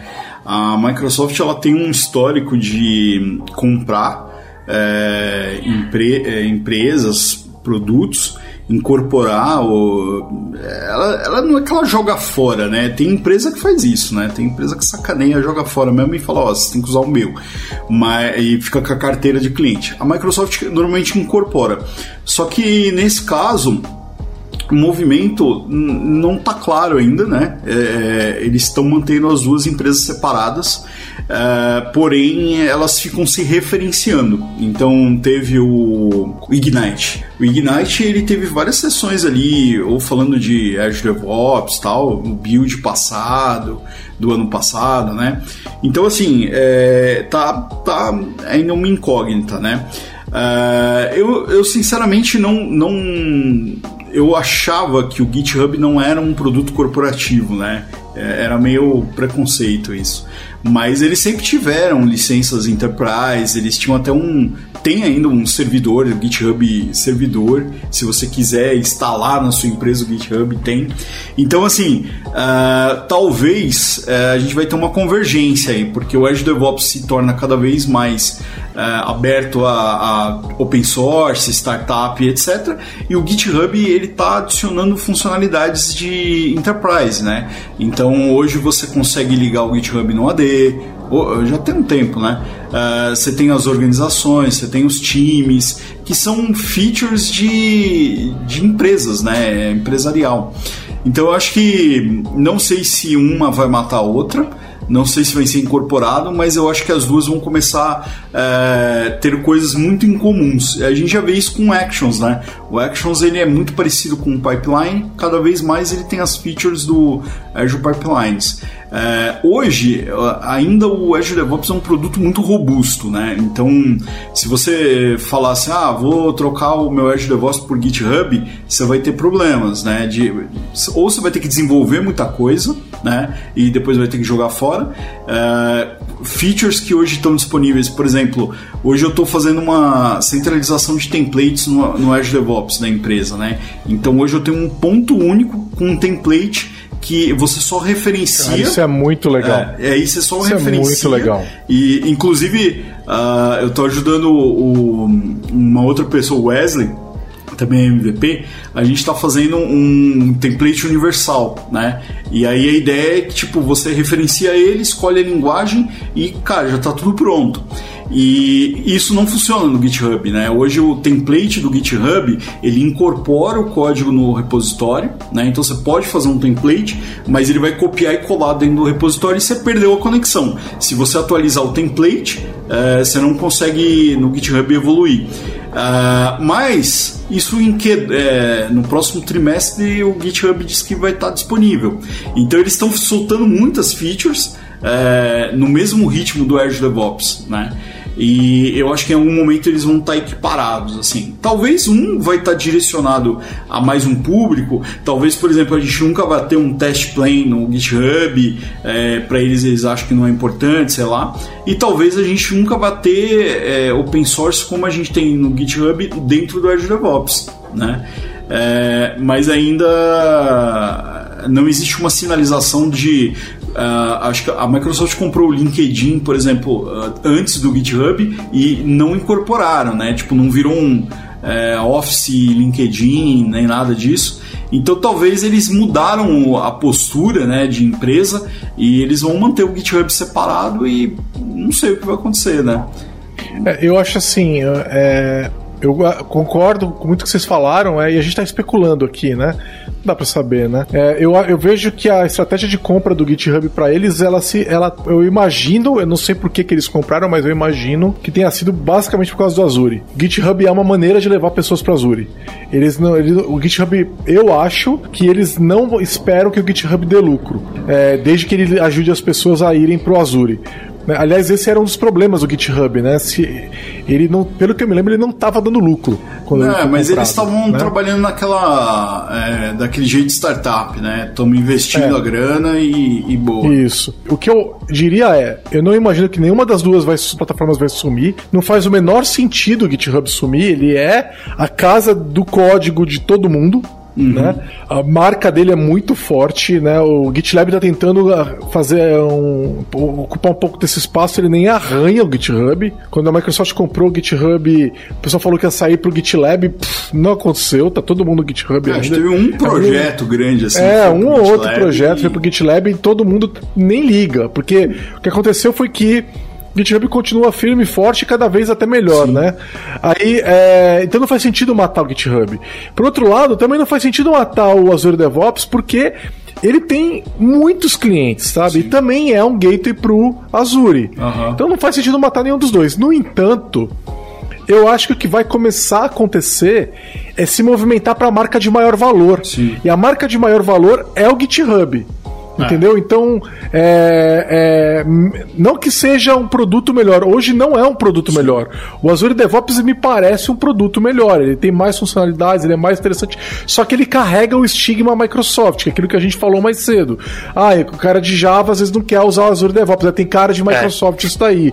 Enquanto que o GitHub não. Eles vão manter como uma subsidiária independente, vão jogar lá dinheiro em cima dele, ele vai continuar crescendo, se tornar uma solução é, eu acho que ele tem que se manter uma solução muito simples, porque se ele é, se ele perder a simplicidade, ele perde a sua alma, mas eles conseguem, através de um bruto investimento em pesquisa, é, dar opções para ele que ele, ele, seja simples, mas com muitas opções para ser, ser, alcançar muita coisa, para ir muito longe, para ser complexo se você quiser. Né? Eles têm pessoas de UX, eles têm times de produto muito bons dos dois lados, Microsoft e GitHub, para fazer isso. Então o que eu acho que vai acontecer é o que eu apostaria, se eu fosse apostar, né? Seria que é, o GitHub vai crescer muito nos próximos anos, é, vai ganhar funcionalidades, porque é a marca de maior valor e eles conseguem cobrar mais caro por isso, né? E se eles conseguem cobrar mais caro, eles têm mais orçamento para levar pessoas pro, pro Azure, né? Porque no final das contas eu acho que esse é o objetivo principal. É igualzinho o Visual Studio Code, ele existe para isso. Não tem outro motivo para existência do Visual Studio Code, além de ser levar pessoas pro Azure, né? E o GitHub eu acho que é um pouco disso também. Não sei se é só isso, talvez eles tenham objetivos monetários com o GitHub, também não sei. Mas é, e, o, e o Azure DevOps vai seguir na direção dele também, com recebendo investimento também para quem quiser e vai estar tá lá e não vai parar. Eu não acho que vai parar. Não é, não é tipo o VB, sabe? Que o VB parou, né? O VB parou, não só não cresce mais, é na medida, medida da necessidade. O Azure DevOps não, eu acho que ele vai continuar crescendo. Sim. É, vai continuar tendo investimentos pesados como ele continua tendo e a gente está vendo que isso está acontecendo, né? Então não é uma, a gente já tem um tempo que o GitHub foi comprado e o Azure DevOps continua crescendo. É, e, o, e, o, e, o, GitHub vai continuar crescendo também. Então, são dois produtos concorrentes, mas em segmentos uhum. diferentes que falam com públicos diferentes. Sim. Né? Então eu acho que o futuro é esse, são as duas vivas. Sinceramente, eu vou falar minha posição pessoal, né? Se a Microsoft conseguir tornar o GitHub equiparado ao Azure DevOps, eu abandono o Azure DevOps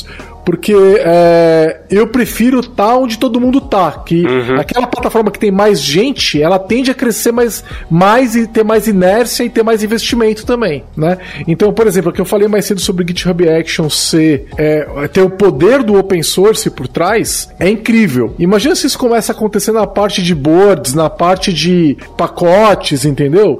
E, que é o jeito GitHub de fazer as coisas, né? Então eu diria que tem uma grande possibilidade do GitHub ser o futuro ali dos investimentos de DevOps, da, da, plataforma de DevOps da Microsoft.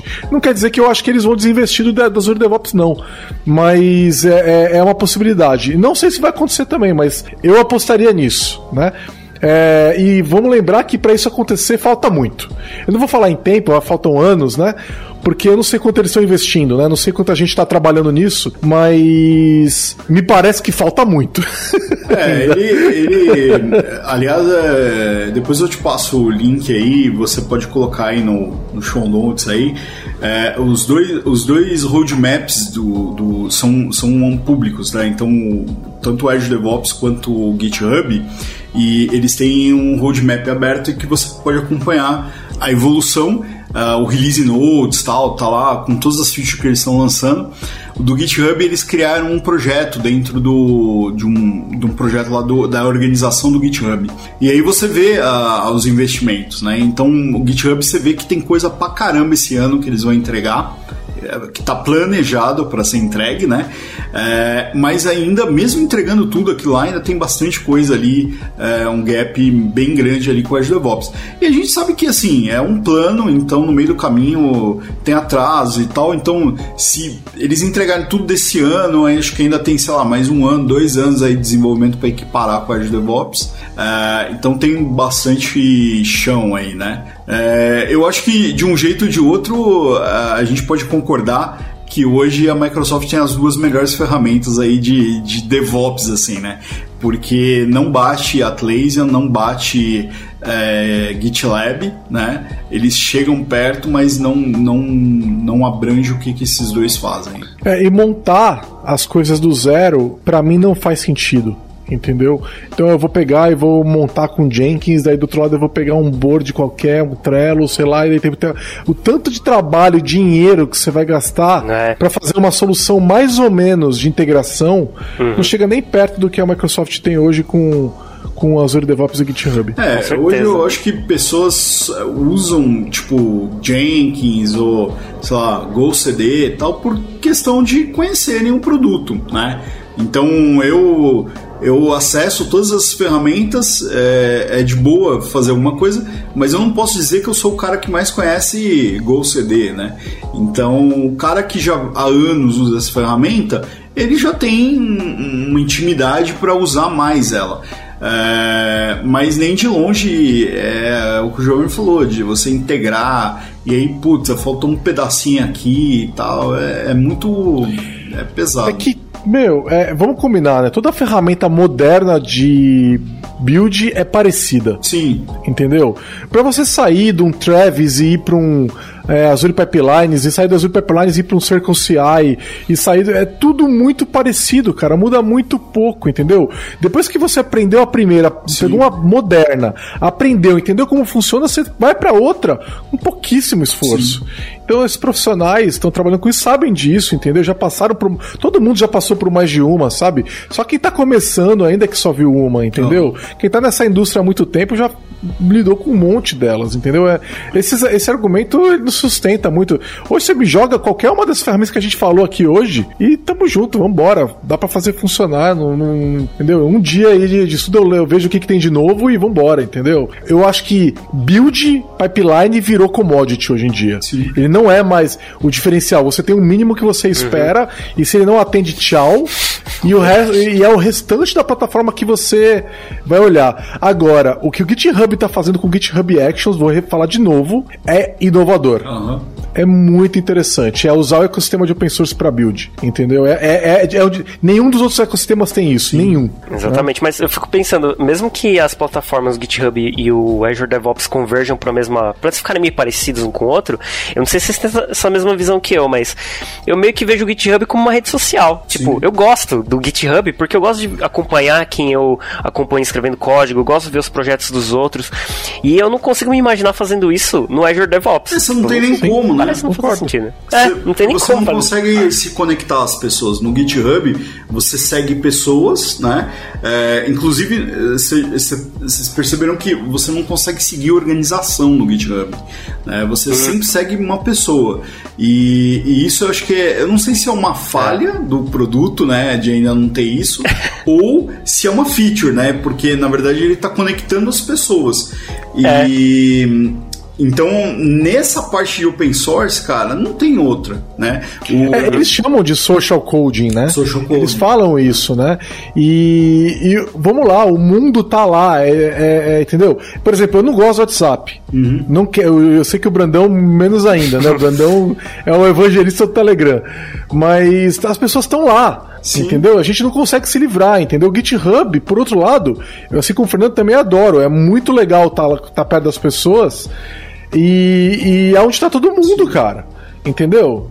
É, é, a rede social, ele é uma rede social também. Ah, cada vez mais, né? Agora com uh, aquela feature que eles fizeram lá do profile, lá que você põe um profile bonitinho. Vir, discussions. Cara, virou só página de é, discussions, né? É, virou a página de, por exemplo, o repositório com, com o GitHub Pages. Uh, eu peguei o meu repositório pessoal e apontei para lá. Eu tenho uma, é uma página só, mas tá lá na minha URL e tal. E é isso, cara. Virou tudo ali. Você não precisa pagar para hospedar Sim. esse código, para hospedar esse site estático, né? É... GitHub Pages é outro negócio incrível, né, cara? É, bem legal, cara. Então, é, os caras sabem o que eles estão fazendo, não é à toa que tinham várias empresas querendo comprar, né? Enfim, é, obrigado, é, Fernando, obrigado, Brandão. Foi uma, um episódio muito legal. Eu acho que deu para dar uma visão legal para todo mundo que tá ouvindo o episódio. Para quem quiser saber mais, a gente gravou um dos primeiros episódios do podcast da Lambda. Foi sobre DevOps, não sobre Azure DevOps, mas DevOps mesmo. Que era mato. Onde tava o Brandão também tava lá, né? É, e foi gravado em 2016, já tem aí cinco anos, mas é, tá, tá atualizado, porque a gente já trabalhava com DevOps nessa época, né? Então a gente sabia que já estava falando. Aí teve em 2018, a gente gravou o episódio 88, que foi, esse foi a pedido do Brandão mesmo. O Brandão jogou a ideia, a gente chamou o Vitor Hugo, o Coiato, para falar: será que o DevOps acabou com a agilidade? Foi um episódio muito legal falando Sim. de DevOps também.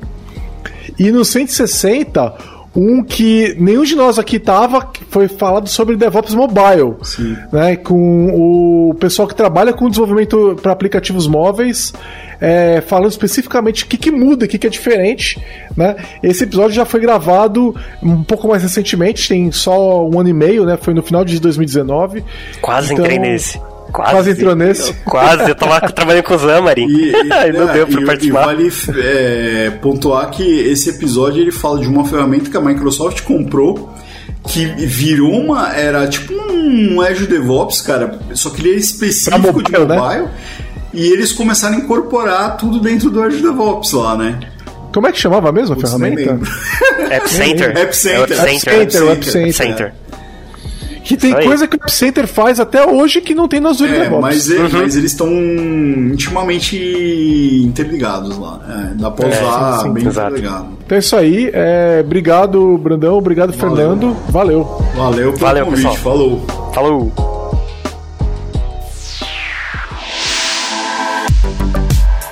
Você ouviu mais um episódio do podcast da Lambda 3. Indique para os seus amigos esse podcast. Temos também um feed só com assuntos de tecnologia e outro que mistura assuntos diversos. Toda sexta-feira, sempre com o pessoal animado da Lambda 3.